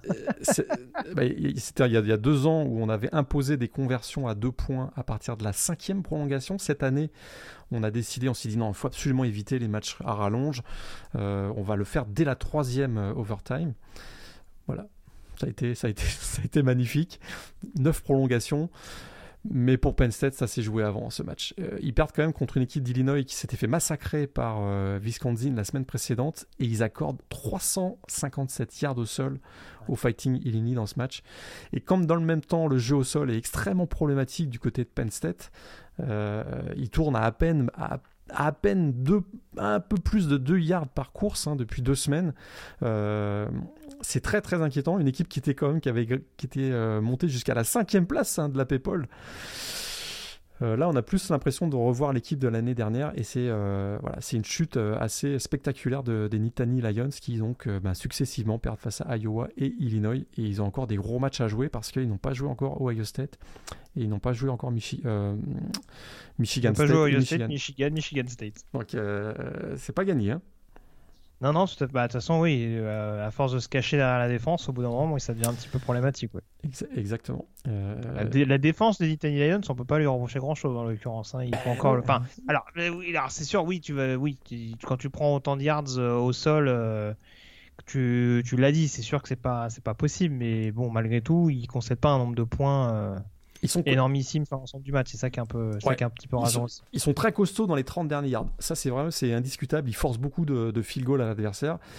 Mais, euh, mais il y a un moment donné, il faut que l'attaque reprenne. Euh, voilà. En plus, là, ils ont fait jouer euh, Sean Clifford blessé hein, sur ce match-là. Ils sont tellement pas confiance dans leur quarterback 2 et 3 qu'ils préfèrent lancer Clifford à 50% c'est assez inquiétant pour la, pour la fin de la saison pour une équipe de, de Penn State qui, à un moment donné, il y a 2-3 semaines, on disait, pourquoi pas les playoffs pour cette équipe qui vit, en tout cas qui avait un bilan euh, plutôt satisfaisant avec des victoires face à Auburn notamment. Euh, là, ça, là, ça, on en parle beaucoup, beaucoup moins du coup. Là. Tout à fait. Euh, ça, c'est donc au niveau de la division Est. Euh, toujours à l'Est, justement. Michigan State ne jouait pas. Par contre, Michigan et Ohio State s'en sont donnés à cœur joie. Victoire 33 à 7 des Wolverines contre Northwestern. Et alors, les Buckeyes ont été sans pitié contre Indiana. Victoire 54 à 7. Hein. Ils ont pris un touchdown assez rapidement. Et puis derrière, ils ont éteint la lumière. Ouais, c'est sûr que Indiana euh, a, déjà perdu. Michael Penix a perdu Jack Tuttle, le backup, pendant, ce match, au cours du match. Mais c'est surtout euh, la machine offensive de Ohio State. Ça y est, c'est parti. Hein. C'est vrai que leurs deux premiers matchs euh, de la saison contre Minnesota et Oregon, ça avait été coup-ci, coup-ça, offensivement et défensivement très inquiétant. Bah là, les, deux escouades vont beaucoup, beaucoup, beaucoup mieux. Et un CJ Stroud, écoute, euh, il est fabuleux depuis un mois. Il fait encore 4 touchdowns dans ce match. Il est bien aidé avec un jeu au sol aussi, à l'image de Trevelyan Anderson qui fait 2 TD écoute, on retrouve, hein, on retrouve, euh, on retrouve voilà l'attaque euh, explosive des Buckeyes à la Justin Fields et, c'est très encourageant pour cette équipe d'Ohio State qui, euh, qui très clairement, hein, ils sont classés quoi, sont cinquième encore à la PayPal, mais très clairement c'est une équipe qui devrait aller jouer les playoffs. en tout cas, on attend beaucoup les matchs hein, face à Michigan et Michigan State dans les prochaines semaines, mais c'est voilà, c'est une équipe qui a retrouvé la dimension d'une équipe de playoffs. Tout à fait. À l'ouest, en l'occurrence, Iowa a été exempté au cours de cette semaine. Euh, Purdue euh, profitera pas bien longtemps de son passage dans le top 25. Euh, défaite à domicile contre Wisconsin 30 à 13. Stat intéressante, un Purdue finit avec moins 13 yards au sol. dans ce match. Ouais, ça malheureusement c'est un peu une tendance ces derniers mois du côté des Boilermakers. Ouais, et du coup bah, c'est 15 défaites d'affilée contre Wisconsin. Hein, là, quand on parle de bête noire. Euh, ah, et ça a commencé, tu sais, c'est par quoi ça a commencé cette, euh, cette série de défaites contre Wisconsin depuis le fumble de Kyle Horton. Tu te souviens, on en avait parlé dans le Yearbook il y a quelques semaines. Et eh bien depuis ce fameux fumble qui avait coûté une victoire euh, assurée à Purdue, qui avait donné la victoire aux Badgers, et eh bien depuis ce fameux jeu, ils ont perdu tous les matchs euh, face aux Badgers, donc euh, les Boilermakers. Étonnant. En tout cas, je ne sais pas si ça suffira à rattraper Iowa malgré la croix de la semaine dernière contre Purdue. Euh, en tout cas, Wisconsin et Purdue, ça reste en embuscade. L'équipe peut-être la mieux placée, c'est Minnesota. qui avait perdu gros, on se rappelle notamment à l'échelon national avec sa défaite surprise à domicile contre Bowling Green. depuis, le bilan intra-conférence, il n'est pas déshonorant. Et là, on a une victoire contre Maryland 34 à 16 ça peut être de nouveau des Golden Gophers embêtants d'ici la fin de la saison, surtout qu'ils ont encore à croiser Iowa. Alors certes chez les Hawkeyes, mais ils ont encore à croiser Iowa d'ici euh, d'ici maintenant bah, Tu fais bien de le dire parce qu'effectivement on avait complètement enterré cette équipe puis à raison finalement parce que quand tu perds à domicile contre Bowling Green, je pense que bon tu tires un trait sur la saison, bah pas du tout. C'est une équipe qui a continué de travailler, qui là sort d'une belle victoire, une large victoire face à Maryland. Et euh, bah écoute, euh, c'est effectivement ils ont ils ont ils ont le destin entre leurs mains, c'est-à-dire qu'ils peuvent, ils peuvent effectivement, en allant gagner à Iowa, réussir ce qu'on n'aurait jamais imaginé, c'est-à-dire potentiellement aller jouer une finale de conférence, qui est assez, assez étonnant. Et, ça passe essentiellement par le sol. 326 ah bah yards encore cette semaine. Ils perdent, alors ils perdent, on a l'impression qu'ils perdent un running back euh, toutes les semaines. Bah là, c'est Kai Thomas euh, et Marquis Irving qui ont mené l'attaque au, au, sol des Golden Gophers. Tanner Morgan lance quasiment plus le ballon. Euh, mais écoute, ça passe. Pour l'instant, ça passe.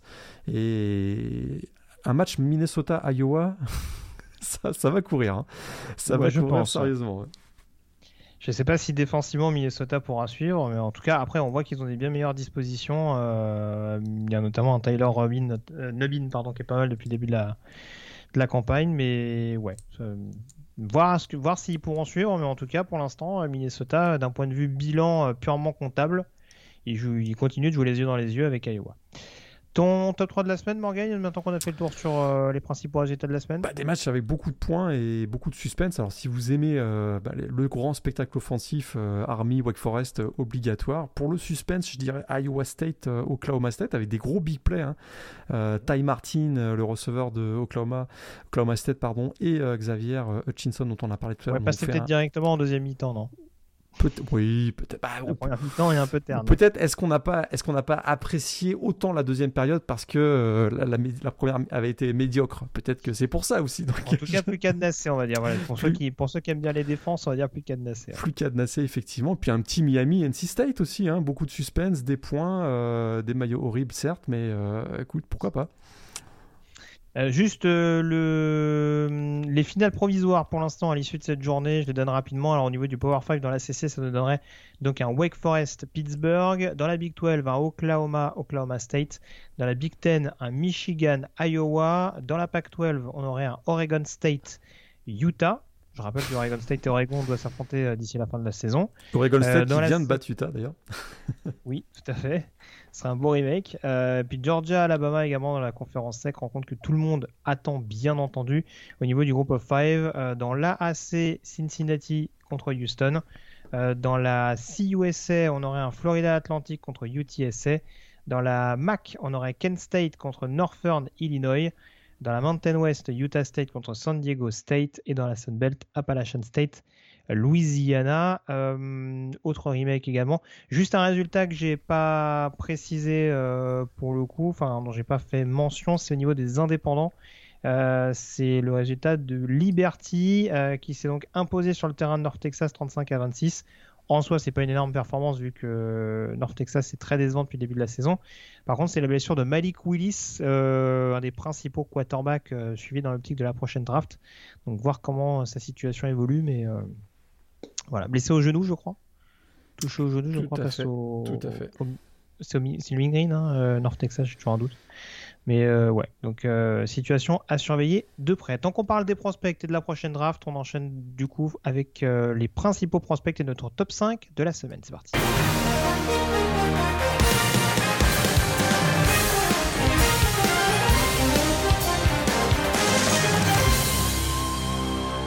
Alors Morgan, ça fait 15 jours qu'on ne s'est pas parlé. Est-ce que ton classement a subi d'importantes modifications? Eu une petite modification la semaine dernière. J'avais sorti Chris O'Leary euh, de mon classement. Il a été pourtant euh, très bon encore cette semaine, mais euh, écoute, beaucoup de défenseurs dans mon classement. On sent que c'est plus une, une qui va être défensive que offensive hein, en 2022 au niveau de la draft. Kayvon Thibodeau reste numéro 1. Écoute, après un match comme ça, je peux, on ne peut pas le sortir de la première place. Il semble quand même de plus en plus évident qu'il sera très probablement le grand favori pour être choisi numéro 1 de la draft en 2022. 9 plaquages, 4 pour perte de sacs face à UCLA, un fumble forcé en plus. Pendant une bonne partie du match, il a été quasiment euh, imbloquable. C'est vrai que parfois on a vu euh, des Titans hein, en 1 contre 1 sur lui, euh, c'est peut-être pas la meilleure idée qu'a eu le coaching staff de UCLA dans la rencontre. Mais écoute, il a été euh, très handicapé par sa blessure à, la cheville euh, au mois de septembre. Hein. Il a joué euh, quasiment, je crois que c'était 30 snaps simplement joués en, septembre, mais ça va. On rappelle qu'il n'est pas là au Ohio State, par exemple. Exactement. mais là, depuis qu'il est, qu'il est revenu face à Stanford, ça va beaucoup, beaucoup, beaucoup mieux et on sent qu'il monte en puissance. Et actuellement, je vois pas trop comment on peut pas le, le, mettre numéro 1. En tout cas, Kyle Hamilton reste numéro 2 pour moi, le safety Notre-Dame. Attention. Aidan, tu veux dire euh, Kyle Hamilton, pardon, j'ai entendu Hutchinson, pardon, j'ai rien dit. J'y arrive, j'y arrive. Kyle Hamilton, c'est le safety de Notre-Dame. Attention, blessure au genou face à USC. On n'a pas encore de nouvelles sur la gravité du, de la blessure, mais si vous avez vu les images, Hmm, ça sent pas bon. Ça sent pas bon. Euh, c'est au moins une petite déchirure au ligament, je pense, vu la, position du genou. Et ça, c'est euh, très dommage pour Notre-Dame. Et j'espère que ça va pas être pénalisant pour lui en vue de la prochaine draft. Numéro 3, je mets Evan Neal, le offensive tackle d'Alabama. Écoute, à chaque fois que je vois un match d'Alabama, je me dis c'est pas possible qu'il soit pas dans le top 5 celui-là. Il est euh, ultra ultra spectaculaire. Aidan Hutchinson, donc le pass rusher de Michigan, très bon encore le week-end dernier face à Northwestern, trois plaquages, un sac, de la pression sur le, dans le backfield offensif adverse, notamment sur le quarterback. Il est vraiment, c'est un phénomène hein, en, tant que pass rusher. Et euh, écoute, ils n'ont pas joué ce week-end, euh, mais je laisse euh, le edge rusher de Georgia, Adam Anderson, je le laisse numéro 5 jusqu'à pour le moment. Voilà mon top 5, donc avec beaucoup de défenseurs et, et un joueur de ligne offensive. Très bien. Bah écoute, euh, pour les quatre premiers, je vais pas répéter tout ce que tu as dit. Euh, c'est pas exactement dans le même ordre, parce que du coup, j'ai un Kevin Thibodeau, deux Aidan Hutchinson, trois Kyle Hamilton et quatre Evan Neal. Euh, mon numéro 5, ça va rester Matt Corral. Je sais que, je sais que tu adores semaine après semaine. après, en l'occurrence, tu l'as dit, diminué. Il n'a pas fait d'erreur particulière contre LSU. voilà, je trouve que il gère quand même assez bien. voilà, il n'y a pas il montre d'autres facettes que le côté vraiment euh, Guslinger pur, euh, le mec qui va lancer 60 ballons par match. Donc voilà, pour l'instant, ça m'incite pas à le sortir du classement. Je pense que, comme je disais tout à l'heure, les tests contre les Tigers et, et les comment il s'appelle le Texas les euh, va être euh, d'importants révélateurs justement pour avoir une idée un peu plus précise. Mais là, en l'occurrence, euh, voilà, c'est pas sur ce match-là où j'ai envie de le sortir de, mon de mon top 5 personnel. Alors, ton top 5 est met l'emphase, on va dire, sur les joueurs défensifs, mais par contre, je crois que c'est un attaquant que tu veux mettre en avant dans ton joueur hot de la semaine. Tout à fait, un joueur dont on a déjà pas forcément parlé dans cette. je pense qu'on en a jamais parlé dans cette séquence, mais dont on parle régulièrement dans la preview, etc. Romeo Daubs, euh, le receveur de Nevada. Écoute, gros gros match ce week-end. 19 réceptions, 203 yards, un touchdown. C'est un joueur qui aurait pu se présenter à la dernière draft hein, NFL, mais il a, préféré revenir pour une euh, last dance, comme on dit, avec son coéquipier euh, Carson Strong, un des receveurs les plus dominants au niveau college football sur les, sur les dernières années. voilà, c'est presque 18 yards sur réception en, carrière, un receveur ultra dynamique, beaucoup de vitesse, capacité d'accélération, une vraie menace sur les deep routes euh, indiscutablement. Il est également excellent une fois le ballon en main. Je trouve que c'est ce qu'on appelle un vrai ball carrier capable de gagner beaucoup de yards après la réception. Ça, ça en fait un, joueur, un receveur, je trouve, très complet, un, gabarit en plus euh, plutôt taillé pour la NFL, même s'il devra prendre peut-être un peu de muscle euh, pour se voilà, pour avoir un poste régulier, je dirais, dans une escouade offensive au niveau de la NFL, mais il a un upside au niveau du athlétique qui est assez, qui est assez énorme. Par contre, il y a deux choses qu'on lui reproche souvent, c'est il n'a pas toujours les mains très sûres, c'est un, receveur qui peut faire de temps en temps des, des drops qui coûtent cher. Et, euh, et, il doit en plus travailler souvent. Voilà il est très très bon sur les, les courses euh, en profondeur, mais il doit travailler ce qu'on appelle son euh, ride tree, c'est-à-dire son arbre de course. Euh, pas toujours la meilleure technique euh, dans les changements de direction. Donc voilà, ça c'est peut-être voilà. parfois il est un peu prévisible dans ses mouvements quand quand il fait voilà des, quand il fait des décrochages et ce genre de choses. Mais voilà, en profondeur, c'est un c'est un receveur formidable. Peut-être qu'il sera euh, on voit qu'on commence à avoir des, des, slot receivers un peu de grande taille euh, dans la NFL ces dernières années. Peut-être que c'est ce type de joueur qu'on va, voir, notamment de sa capacité à gagner des yards une fois le ballon en main.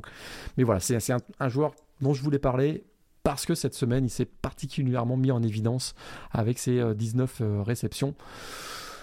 Est-ce qu'il sortira avant le troisième, quatrième tour? J'ai quelques doutes, mais, euh, mais c'est un joueur qui pourrait être. Euh, je pense que c'est un joueur de la NFL et qui pourrait être un, troisième receveur, par exemple, dans une équipe euh, dans les deux, trois prochaines années. Oui, tout à fait. Oui, ça peut être un, ça peut être un solide troisième tour en l'occurrence, même si on le répète, c'est vrai que c'est une classe de receveur assez, assez chargée. Mais voilà, il y, a toujours des receveurs, de toute façon, sur des classes assez chargées qui descendent assez bas. Surtout dans des circonstances où tu sais pas trop si c'est le quarterback ou le receveur qui est le plus à mettre en avant. Je rappelle par exemple qu'un Devante Adams ou un DK Metcalf sont sortis en fin de deuxième tour par exemple. Pour contextualiser, alors qu'on savait quand même que sur le papier c'était des profils assez importants, mais euh, voilà, qui ou évoluaient dans des systèmes offensifs euh, assez. Euh, en tout cas, on mettait l'emphase justement sur le jeu extrêmement vertical ou justement dans des petits programmes comme ça pouvait être le cas d'Adams. Donc peut-être que Romeo Dobbs va être un peu victime de ça. Euh, bah moi, écoute, je suis parti sur un défenseur euh, de l'ACC en l'occurrence, euh, genre que tu as peut-être vu, puisqu'en l'occurrence, il a croisé le chemin de Boston College ce week-end. je vais parler de Quinterio Cole, le safety de Louisville, arrivé pendant l'intersaison par le biais d'un transfert, hein, lui qui était jusque-là vedette d'Arkansas State en deuxième division universitaire, en tout cas en 1AA.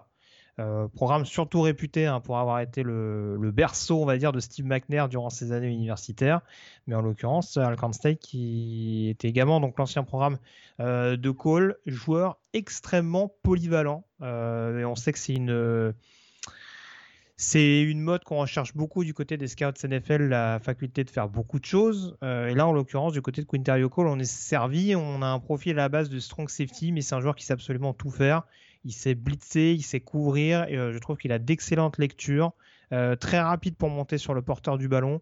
Donc, euh, en l'occurrence, c'est vraiment un joueur qui, pour brouiller les cartes et pour vraiment être capable de, de, de, perturber justement la lecture du quarterback adverse, je pense qu'en NFL, ça peut être un joueur extrêmement sérieux. Euh, j'en ferais presque un troisième, quatrième tour à l'heure actuelle pour te dire. Euh, mais pourtant, on est sur une classe de safety très très chargé. Hein. Honnêtement, euh, si tu prends les Hamilton, euh, les McKinley, les Bolden, euh, et j'en passe et j'en passe, qu'il y en a énormément, je trouve. voilà, je trouve que c'est un profil vraiment atypique, vraiment, vraiment capable de faire énormément de choses. sur le principe de base, c'est un run stopper, mais je l'ai dit, il a quand même une lecture et un physique qui peuvent lui permettre, d'un point de vue couverture, de pas être inintéressant et de pouvoir apporter sa pierre à l'édifice, donc d'être au final relativement complet. Et on voit d'ailleurs que Louisville défensivement c'est quand même un peu meilleur, je trouve. Avec son arrivée, il y a Kendrick Duncan et également l'autre transfert de, Georgia Southern qui compose le, duo de safety. Mais euh, voilà, ça permet en tout cas à Louisville d'être un peu plus fringant et d'avoir notamment battu Boston College ce week-end 28 à 14.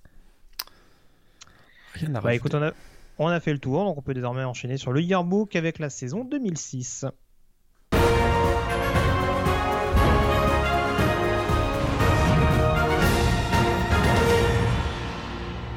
La saison 2006 donc euh, de ce yearbook, on rappelle qu'on avait laissé cette chronique Morgan avec la campagne 2005 remportée donc par euh, Texas aux dépens de USC avec, avec ce touchdown absolument dingue en fin de rencontre de Vince Young. On attendait donc de savoir euh, comment ça allait se passer en 2006 avec notamment au niveau des forces en présence Ohio State qui était classé numéro 1 de la PayPal avant le début de la saison. Euh, Ohio State emmené notamment par le quarterback Troy Smith, dont on va sûrement reparler euh, dans, les, prochaines éditions.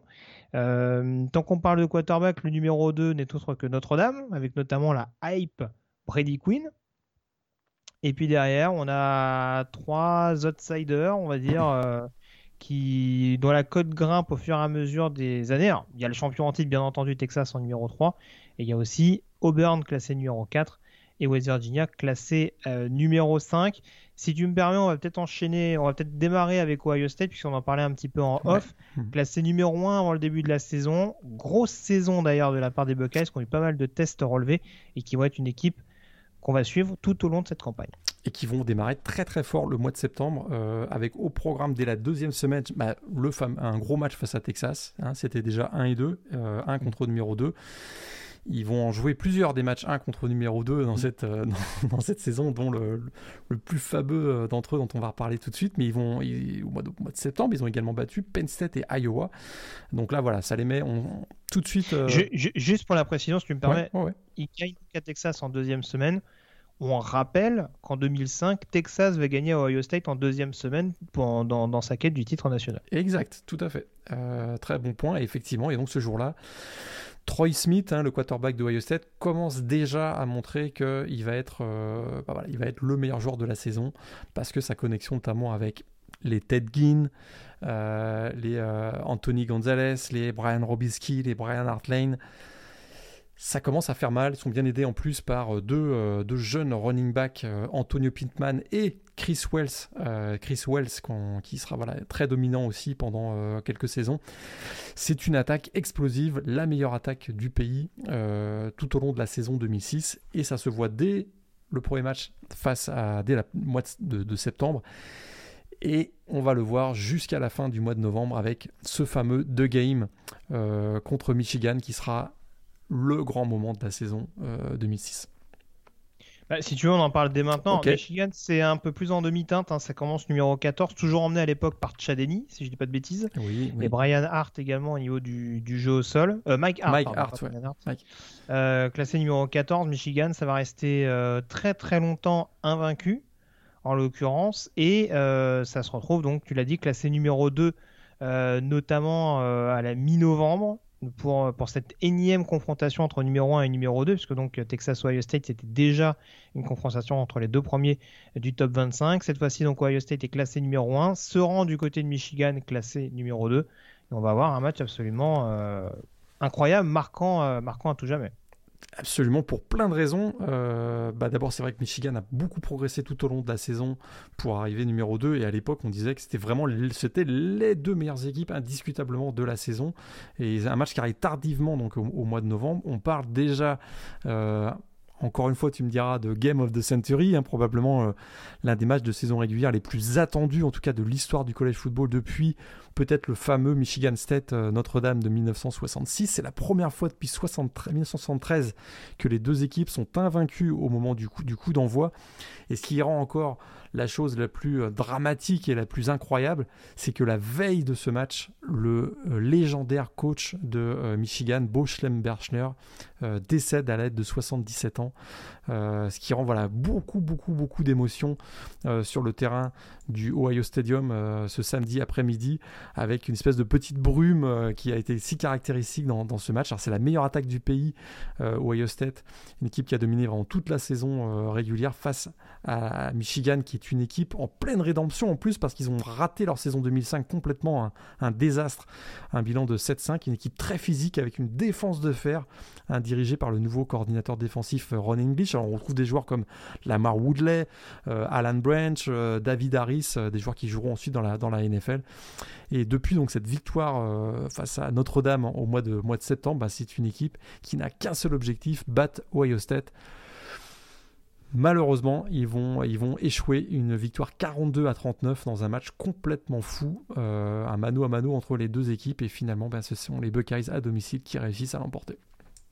Oui, j'ai dit euh, déplacement de d'Ohio State, c'était du côté de, du côté de Columbus en, l'occurrence, mais euh, ça n'en était pas un match moins spectaculaire. Donc du coup, Ohio State qui reste invaincu toute la saison, qui va même se qualifier pour la finale et qui va retrouver J'allais dire un invité surprise, je ne sais pas si on peut en parler ainsi. En tout cas, une équipe qui n'était pas classée dans le top 5 en début avant le début de la saison, mais qui va euh, faire une excellente campagne, euh, c'est les Florida Gators. À nouveau, d'Urban Meyer, dont on parlait notamment quand il était à Bowling Green, à Utah, là, à la tête d'un top programme donc depuis 2005. Euh, hein, c'est seulement sa deuxième saison, je crois, du côté de Florida. Tout, tout, à fait. Et il emmène déjà les Gators en finale nationale. Effectivement, parce que, petite surprise, parce que bah, certes, certes, ils sont champions de la SEC, mais ils ont été battus par South Carolina en cours de, saison. La SEC, cette année-là, euh, il y a eu Auburn qui, était, euh, a très bien démarré la, saison, en tout cas au, classement de, au classement de pré-saison, et puis qui pouvait compter sur un Brandon Cox et un Kenny Irons qui étaient, euh, qui étaient remarquables, hein, les deux joueurs de, Auburn. Mais finalement, on n'a pas l'impression que c'est une grande année de la, SEC, mais malgré tout, bah, Florida a battu LSU, a battu, a battu Georgia, mais à deux défaites. Hein, face à Auburn et face à, face à South, et South Carolina. Ah, South Carolina, c'est 2005, je crois. Hein. Ah, je me suis... Ok, c'était. Ils, perdent à Auburn. Ils perdent à Auburn. Oui, j'ai confondu, les deux. Tout à fait. Ils ont qu'une seule défaite cette année-là. South Carolina l'année d'avant. Ouais. Tout à fait. Par, contre, par contre, ils battent South Carolina en 2006, mais euh, de manière extrêmement poussive. Tout à fait. Donc ils ont une seule défaite, tu as raison, j'ai inversé les deux. Donc effectivement, ils ont une seule défaite face à Auburn cette année-là, 27-17 dans un match très très serré d'ailleurs. Et, Florida, on se retrouve avec une défaite, euh, mais bénéficie finalement du fait que euh, les adversaires ou ceux qui pouvaient être des candidats à aller jouer euh, la finale nationale ben, vont eux échouer euh, dans la dernière ligne droite, notamment dans, la, Big East, qui a été la, grosse surprise de cette année. Ça a été vraiment une année phénoménale dans la Big East, avec trois équipes qui étaient invaincues au moment, du coup d'envoi du mois de novembre.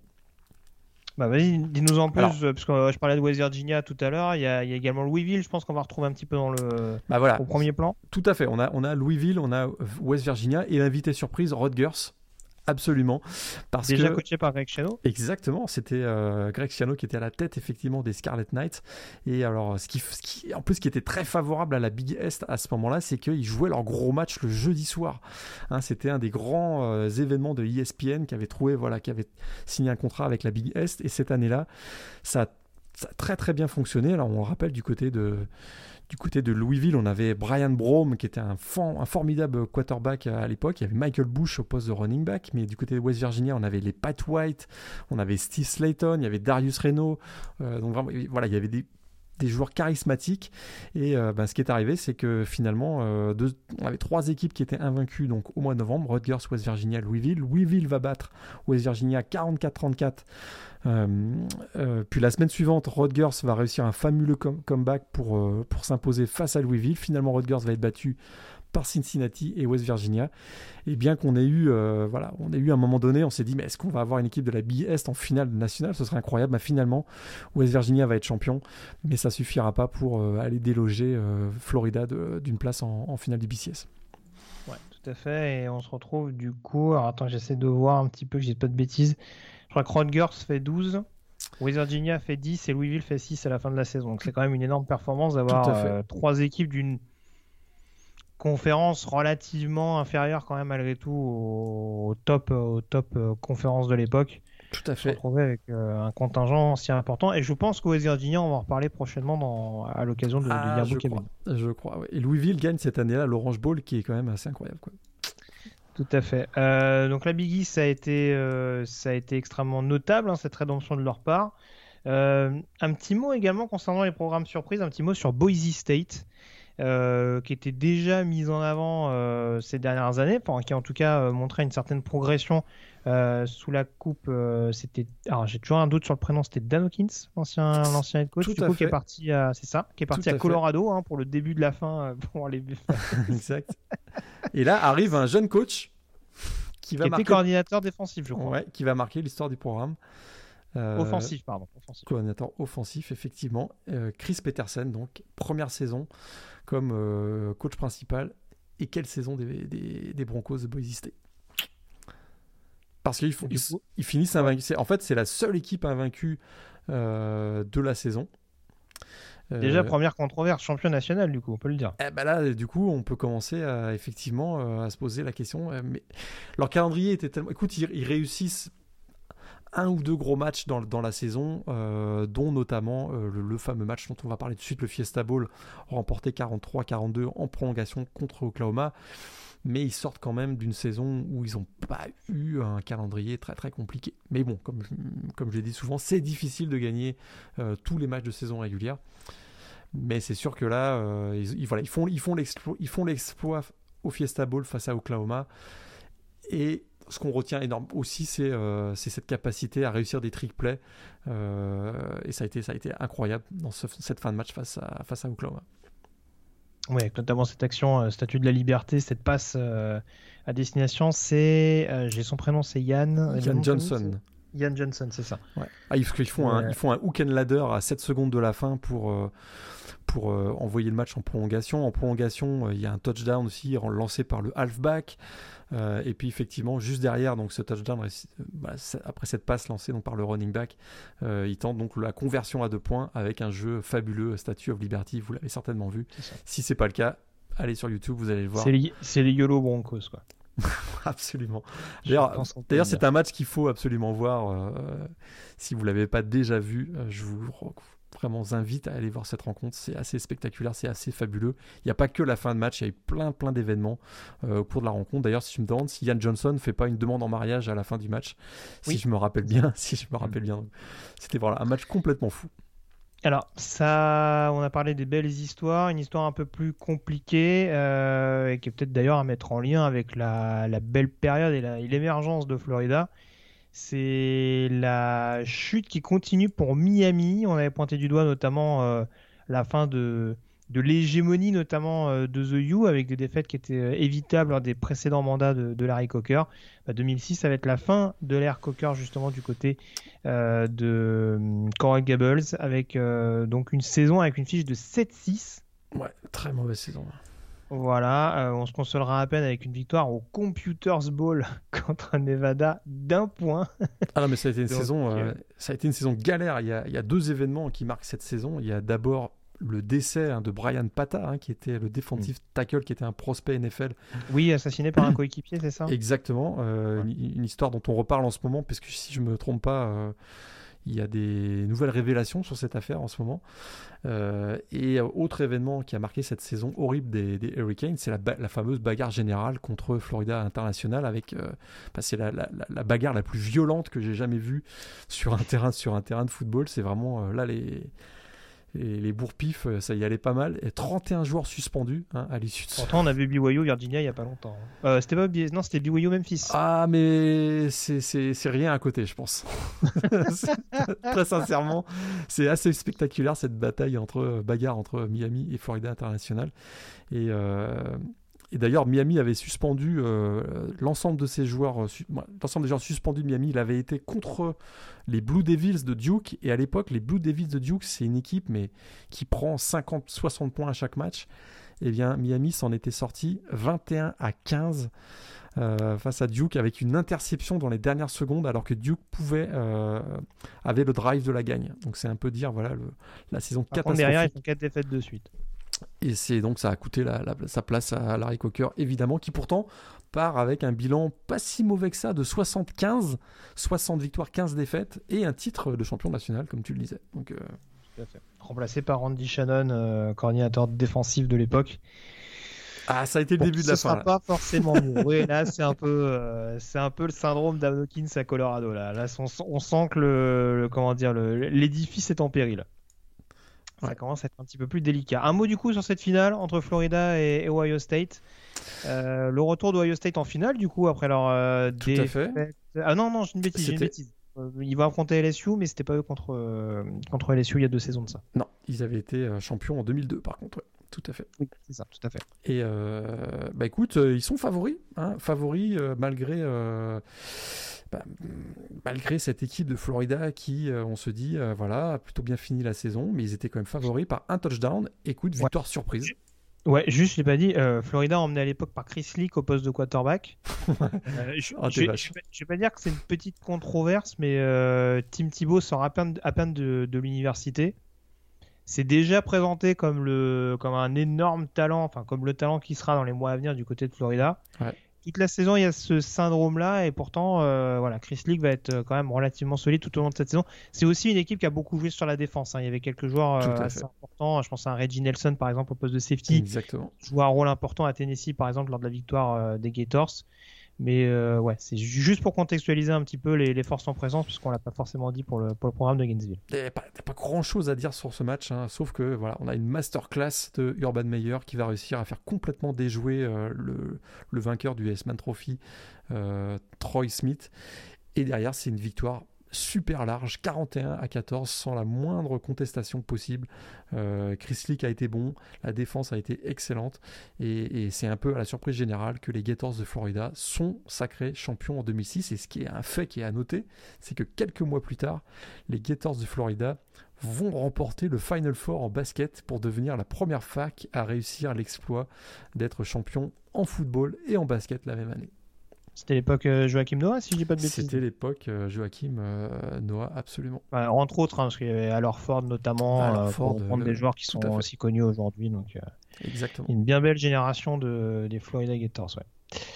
Que ce soit en basket ou en football en l'occurrence. C'est vrai que c'est pas, ça arrive pas tout le temps en l'occurrence, mais c'est vrai qu'on n'est pas habitué à avoir des programmes quand ça, c'est Kentucky, ne sont pas toujours habitués, par exemple. Non, Villanova non plus, c'est rare qu'il soit champion national en, football. en football, ouais, pour l'instant, ça demande encore à être confirmé, on est d'accord. Euh, un petit mot du Espan Trophy ou t'as pas grand chose à dire? C'était quand même un joueur assez spectaculaire, euh, Troy Smith. C'est vrai que c'est pas un joueur qui a beaucoup réussi en NFL euh, parce que peut-être que c'était pas son époque. C'était un joueur très petit, en l'occurrence. Et d'ailleurs, boule d'énergie. Et d'ailleurs, cette année-là, il y a zéro controverse. Hein. Il, est euh, sacré S-Man, mais vraiment très, très, très largement au niveau du vote. Euh, il termine devant Darren McFadden, donc, qui a été une des révélations de l'année, le running back d'Arkansas. Euh, il termine devant Brady Quinn, donc le quarterback de Notre-Dame, Steve Slayton, le running back de West Virginia, et My Hart, donc le running back de, Michigan. Mais il n'y a, rien à dire. Il a mené à merveille l'attaque de State, que ce soit dans les airs ou au sol, puisqu'on sait qu'il gagnait aussi pas mal de yards au sol. Il n'y a aucune contestation, c'est le S-Man Trophy. C'est sûr que la suite de sa carrière euh, sera euh, nettement moins bonne que cette saison 2006. Il, a, été un peu backup du côté de, des Ravens. Après, il n'est pas drafté très haut. Bah tiens, on va, en profiter justement pour, faire pour parler justement de la draft euh, NFL. Parce que il y a d'autres quarterbacks qui ont été beaucoup plus controversés que Troy Smith en l'occurrence. Mais c'est vrai, voilà, ça a plus été un genre de backup qu'on a vu à quelques occasions, mais qui n'a pas vraiment réussi à se faire sa place en tant que, que titulaire chez les pros. La draft 2007, justement, Morgan, il y a beaucoup de talent. À grosse draft là. il y a beaucoup de talent. Euh, par quoi tu veux qu'on commence? Moi, j'ai quand même envie de commencer par la controverse des quarterbacks parce que là, euh, franchement, ah bah... t'as été, as été beaucoup plus sévère sur d'autres classes de QB. Là, je suis en train de regarder, ne serait-ce que les deux premiers tours en poste de quarterback. Je vois bah, quatre joueurs, quatre fours. Bah, d'abord, euh, il, faut, il faut rappeler qu'à l'époque, quelques mois avant la draft, tout le monde donnait Brady Quinn numéro 1 de la draft. Mhm. Ça, ça arrivait, toutes les mock drafts et tous les commentateurs se mettaient, étaient d'accord pour dire Brady Quinn sera le numéro 1 de la draft. Sauf que, entre temps, LSU a donné une correction à Notre-Dame au Sugar Bowl. Et notamment ce jour-là, Jamarcus Russell, le quarterback, euh, enfin je sais même quarterback, on, peut lui donner le titre de quarterback, quarterback de LSU, euh, va prendre va prendre l'ascendant sur Brady Quinn et ça va le transporter tout au long de la préparation de cette draft. Et donc, ce qui va se passer, c'est que euh, les Oakland Raiders vont choisir Jamarcus Russell avec le premier pick et Brady Quinn va glisser jusqu'à la 22e position et euh, il va être drafté par les Browns qui vont euh, trade up euh, avec les Dallas Cowboys pour aller récupérer le quarterback de Notre-Dame. effectivement, le reste de la classe de quarterback, c'est. Bah, j'ai dit une bêtise d'ailleurs, autant pour moi, j'ai dit 4 fours, c'était 5 joueurs, 5 fours. Hein, parce que derrière, du coup, les 3 joueurs qui sont sélectionnés au deuxième tour, c'est Kevin Kolb donc de Houston qui file aux Eagles qui est presque celui qui a montré le plus de choses dans le quintet, hein, si je exactement. Mais le reste, c'est. Et après, on a John Beck, quarterback de BYU à Miami, qui n'a absolument rien fait. Quelques apparitions euh, ici ou là, mais vraiment rien de transcendant. Hein. Euh, majoritairement quoi, QB3, même de mémoire.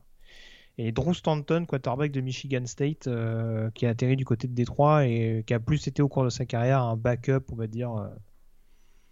un backup de luxe, même si pour le coup, le luxe est assez relatif. Donc, ouais, non, franchement, le ouais, poste de quarterback c'était pas trop le Pour le coup, Troy Smith fait pas tâche hein, dans, dans ce lot-là. Donc, euh. non. Par contre, le reste, là, y a, le reste, il y, a, y, a, de la grosse star quand même. Ouais, bah dis-nous, hein, en l'occurrence, bah, rien, dans le, rien que le deuxième et le troisième choix, c'est quand même assez sexy. Hein. Bah, Calvin Johnson, euh, fantastique receveur de Georgia Tech, donc euh, drafté par les Lions de Détroit. Joe Thomas, un fantastique offensive tackle, donc qui finit chez les Browns.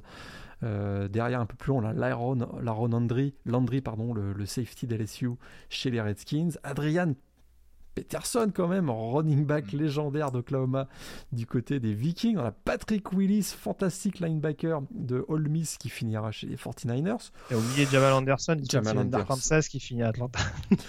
Écoute, juste derrière, il y a Ted Jean aussi, le, receveur donc, de, de Hawaii State du côté de Miami. Mais alors un peu plus loin, on a quand même Marshawn Lynch, running back de, de, Californie, donc chez les Bills de, Buffalo. On a, on a euh, Darrell Revis, Revis Island, voilà ce que je cherchais, Revis Island, donc le, cornerback de Pittsburgh chez les Jets, Laurence Timmons, linebacker de Florida State du côté des Steelers, et un peu plus loin, Reggie Nelson, t'en as parlé, qui va finir du côté, donc le safety de Florida du côté de Jacksonville, il reste euh, en Floride.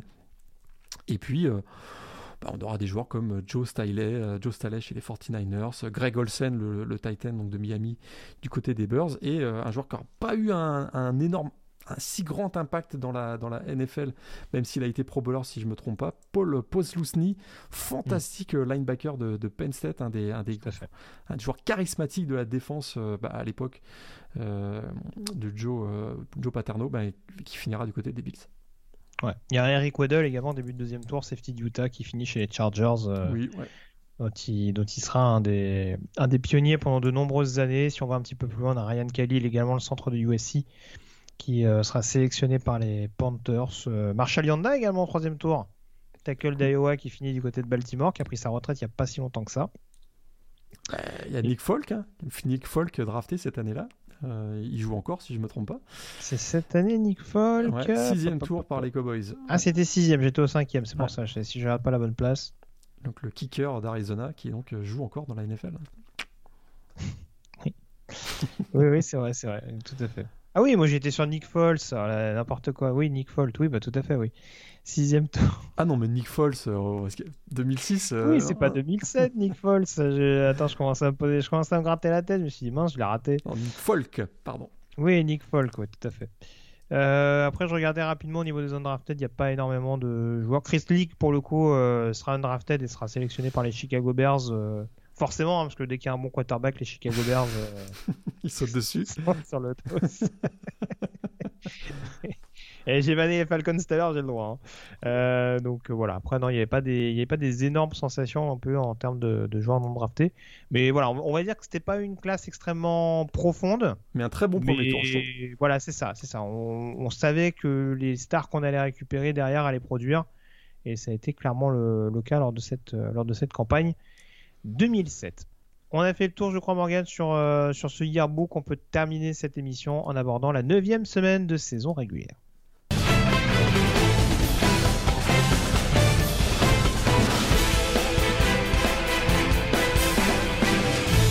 Avec un match qu'on va suivre de très près, le retour de la confrontation entre euh, les rivaux de Michigan. Michigan State numéro 8 qui affronte Michigan euh, numéro 6. On n'aurait pas parié énormément en début de saison sur euh, la présence des Spartans en numéro 8. Est-ce que ça en fait pour toi des favoris au moment d'affronter les Wolverines? Ils jouent à domicile. Ça, c'est pas, euh, c'est pas négligeable, je trouve. Jusque-là, on est d'accord. Euh, écoute, c'est la première fois depuis 1964, en tout cas, que les deux rivaux euh, de la conférence Big Ten s'affrontent invaincus et dans le top 10, puisque Michigan State est 8e, Michigan 6e. ça risque de courir un petit peu, je pense. un peu. un poil. on a deux grosses défenses contre la course aussi. Peut-être ce qui peut faire basculer le match en faveur de l'une des deux équipes, c'est la performance du quarterback. Et on fera nos pronostics peut-être tout à l'heure.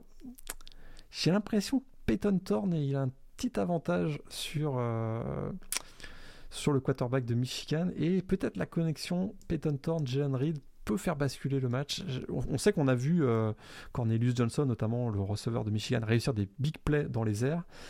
Euh, peut-être que Michigan State est favori.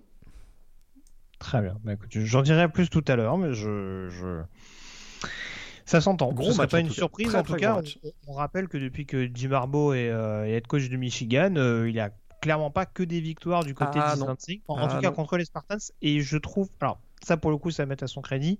Euh, il gagne plus souvent à East Lansing qu'à Ann Arbor. Depuis son arrivée du côté de Michigan, c'est plus notable. On se rappelle notamment de cette fin de match absolument what the fuck avec le, le punt bloqué, la victoire de Michigan State en, fin de rencontre. Tout à fait. Et il gagne Je pense que les fans des Wolverines ne l'ont pas oublié. Non, non, non, Et il gagne plus à East Lansing qu'à Columbus, ça on est d'accord. Ouais, ça. oh, alors ça, alors ça, alors ça, vraiment. Bravo, hein. franchement belle mentalité. Euh, les deux autres chocs euh, entre équipes classées du week-end, euh, ce sera toujours dans la Big Ten entre Ohio State numéro 5 et Penn State numéro 20. Tu l'as dit tout à l'heure, la dynamique ah, est clairement en faveur des Nittany ah, Lions. ouais, ça, ça, pouvait être un, gros clash. la dynamique est, ouais, très contrastée. Je, ça risque de tourner assez vite au vinaigre pour Penn State, ce qui, ce qui est dommage. Ça aurait pu être un très très bon match. Et on a le numéro 10 également, Ole Miss en déplacement du côté d'Auburn, classé numéro 18. Gros match. J'en parlais tout à l'heure, beau test, ouais, parce que Auburn, c'est pas l'équipe, euh, ah, comme assez souvent d'ailleurs, ça l'était déjà avec Malzahn, mais c'est pas, c'est peut-être pas l'équipe la plus spectaculaire offensivement. Maintenant, défensivement, ils ont quand même, je pense, les moyens de freiner un petit peu cette attaque. n'oublie pas, Bonix reste sur une excellente prestation euh, en attaque. Euh, probablement fait son meilleur match en attaque lors de la septième semaine, donc à suivre. On pourrait avoir un beau duel entre Bonix et Matt Corral. Je vais donner le programme rapidement avant qu'on fasse nos pronostics. Ça commencera donc dans la nuit de jeudi à vendredi à 1h30 du matin. Coastal Carolina numéro 24 qui recevra Troy. Je l'ai dit tout à l'heure sur le papier, les Chanticleers sont largement favoris. On a deux équipes à égalité dans leur division, donc euh, à tout hasard, si vous voulez regarder, on ne sait jamais. Hein. Peut-être que Troy euh, peut nous faire un petit upset. Personnellement, j'y crois pas trop, je pense que toi non plus. Euh, dans la nuit de vendredi à samedi à 4h du matin, on aura Nevada qui recevra UNLV éventuellement. Pas très équilibré sur le papier, mais en tout cas, ça peut permettre d'avoir un, un beau rivalry game. voilà, un petit œil notamment sur un des principaux candidats à la finale de conférence Mountain West. Samedi à 18h, Cincinnati numéro 2 qui se rendra du côté de Tulane pour potentiellement priver euh, le Green Wave d'un bowl en fin de saison. Euh, à la même heure, à 18h, on aura donc le Michigan State contre Michigan. À 18h, il va falloir, va falloir avoir des yeux un peu partout, hein, parce que en l'occurrence, Iowa numéro 9 qui se rend du côté de Wisconsin. Le cochon est sorti. si tu vois ce que, si tu vois ce que, je, si tu vois ce que je veux dire. J'avais oublié le cochon. euh, Baylor, classé numéro 16, qui recevra Texas. Ça aussi, ça peut être assez sympa à voir. Et puis le numéro 17, Pittsburgh, qui reçoit Miami. Je ne sais pas pourquoi. Alors peut-être que c'est la hmm. prestation de Van Dyke, mais ça pue l'upset alert. Ah, je suis d'accord. Je suis d'accord. Pittsburgh euh, favori, mais ça, mais ça pue le, ça pue l'upset alert. Donc euh, ces cinq matchs-là, euh, en l'occurrence, ça peut, ça peut valoir le coup d'œil à, mon sens. pardon, qu'est-ce qu'on a un petit peu plus tard? À 20h heure française, donc toujours samedi, on aura West Virginia qui recevra Iowa State. J'ai pas envie de dire upset alert, mais franchement, West Virginia, c'est une équipe chiante. Donc euh, attention quand même, même si Iowa State a l'air d'être bien lancé, euh, a l'air d'être enfin lancé cette saison. 21h, Arizona State qui recevra Washington State dans la Pac-12. On aura également un Georgia ou Florida, alors que j'ai pas mis en évidence parce que forcément c'était pas une confrontation entre équipes classées. Georgia est favori, mais euh, bon, ça, reste quand même le classique de Jacksonville. Ça peut... Il suffirait qu'Anthony Richardson prenne feu pour que mm. euh, on ait un match beaucoup plus serré qu'on qu pense. ignore déjà et Maurice Jones. bon, non, mais là, euh, je pense que le match contre LSU, on a compris. Là. Bah là, en tout cas, bah, la, gros gros test hein, contre la défense de Georgia. En tout cas, euh, quel que soit le QB des Gators, il va avoir, il va avoir du pain sur la planche, c'est sûr et certain. le numéro 4, Oklahoma, toujours à 21h30, qui recevra Texas Tech. Et Oregon, numéro 7, qui recevra Colorado. Euh, pour les plus nostalgiques, il y aura un Clemson Florida State. Hein, pour ceux qui essaieront de se rappeler, euh, tu te rappelles, il y a, il y a quoi Il y a, 5-6 ans à peine bah, En hein, fait, je, je, vous inviterais plus à, regarder celui de 2013 ou 2014 si vous voulez vous faire un Clemson Florida State le week-end prochain. C'est peut-être plus intéressant. Ou, ouais, ou 2005, 2015, 2016, il y avait des très bons matchs entre les deux équipes. Oui, d'accord. Deux équipes qui sont on fire en ce moment à Sunbelt à 21h30, à Appalachian State qui reçoit Louisiana Monroe. Si ça, ça vend pas du rêve. À 22h, Wake Forest numéro 13 qui reçoit Duke. On aura également un petit peu plus tard, donc à 1h du matin, euh, Auburn numéro 18 qui reçoit Ole Miss numéro 10. Kentucky numéro 12 en déplacement à Mississippi State. Si celui-là, ça pue pas l'upset alerte également, je ne sais pas quoi te dire. Je suis d'accord.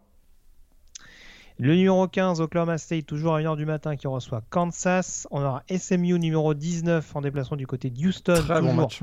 Très bon à 1h du mat, exactement. Euh, derby euh, Texans ou haute tension dans la conférence AAC. Oregon State toujours à 1h qui se rendra du côté de California. Attention, hein, attaque contre défense, ça peut être euh, une belle opposition de style. L'Ohio State Penn State dont je parlais tout à l'heure qui sera à 1h30 du matin. On aura Notre-Dame numéro 11 qui recevra North Carolina à la même heure. NC State qui essaiera de se relancer lors de la réception de Louisville. Et puis à 3h du matin, Utah UCLA pour potentiellement le match de la dernière chance pour l'une des deux équipes euh, dans la Pac-12 Sud. À 3h15, BYU qui recevra Virginia euh, pour les retrouvailles entre Branco Mendeno et son ancien programme. À 3h30 du matin, San Diego State qui recevra Fresno State. Et puis à 3h30 toujours, on aura un petit Stanford Washington pour la Pac-12 After Dark. Même si Washington, depuis le début de la saison, c'est un peu vilain. Exact. C'est rien de bien. Et ça tombe bien parce que Stanford offensivement. Ah, ça euh, peut finir 9-6 ce match-là. Ouais, ouais, ouais. Montana Mackie, c'est un peu plus spectaculaire. Euh, du coup, les pronostics. On va commencer dans l'ordre chronologique. Numéro 1, Michigan State, Michigan. Michigan State. Et ben moi, je dis Michigan. Moi, leur défense, euh, pour moi, peut vraiment faire chier les Spartans. Donc, j'irai avec Michigan. En l'occurrence, match numéro 2, Wisconsin, Iowa. Moi, j'y vais avec Iowa quand même. Wisconsin sursaut d'orgueil des Hawkeyes. Euh, meilleure défense euh, ces dernières semaines, ça va beaucoup mieux en défense. Je vais dire Wisconsin. Mais ça risque de pas aller très très haut hein, ce match-là, en termes de points, je parle. Match 3, Florida-Georgia. je vais avec Georgia. Georgia. D'accord. Un match numéro 4, Auburn contre Ole Miss. J'y vais avec Auburn. Moi aussi, Auburn. Et match numéro 5, euh, du coup, c'était le Ohio State Penn State. Je pense qu'on s'accorde sur Ohio State. Ohio State, tout à fait. Très bien. Bon, voilà ce qu'on pouvait dire en tout cas sur cette euh, huitième semaine de saison régulière. On a brossé pas mal de sujets, Morgan en l'occurrence. Merci, comme toujours, d'avoir été en ma compagnie. On se retrouve donc la semaine prochaine pour revenir en détail sur ces nombreuses affiches et sur un programme qui s'annonce encore plus alléchant que cette huitième semaine en l'occurrence, hein, sans faire euh, un jour en a, qu'on a pu suivre au cours de ce week-end. Merci encore Morgan et puis à très vite donc pour un nouveau numéro du podcast Ball. D'ici là, passez une très bonne semaine avec plein de rencontres NCA au programme. Salut à tous. Salut à tous et bonne semaine.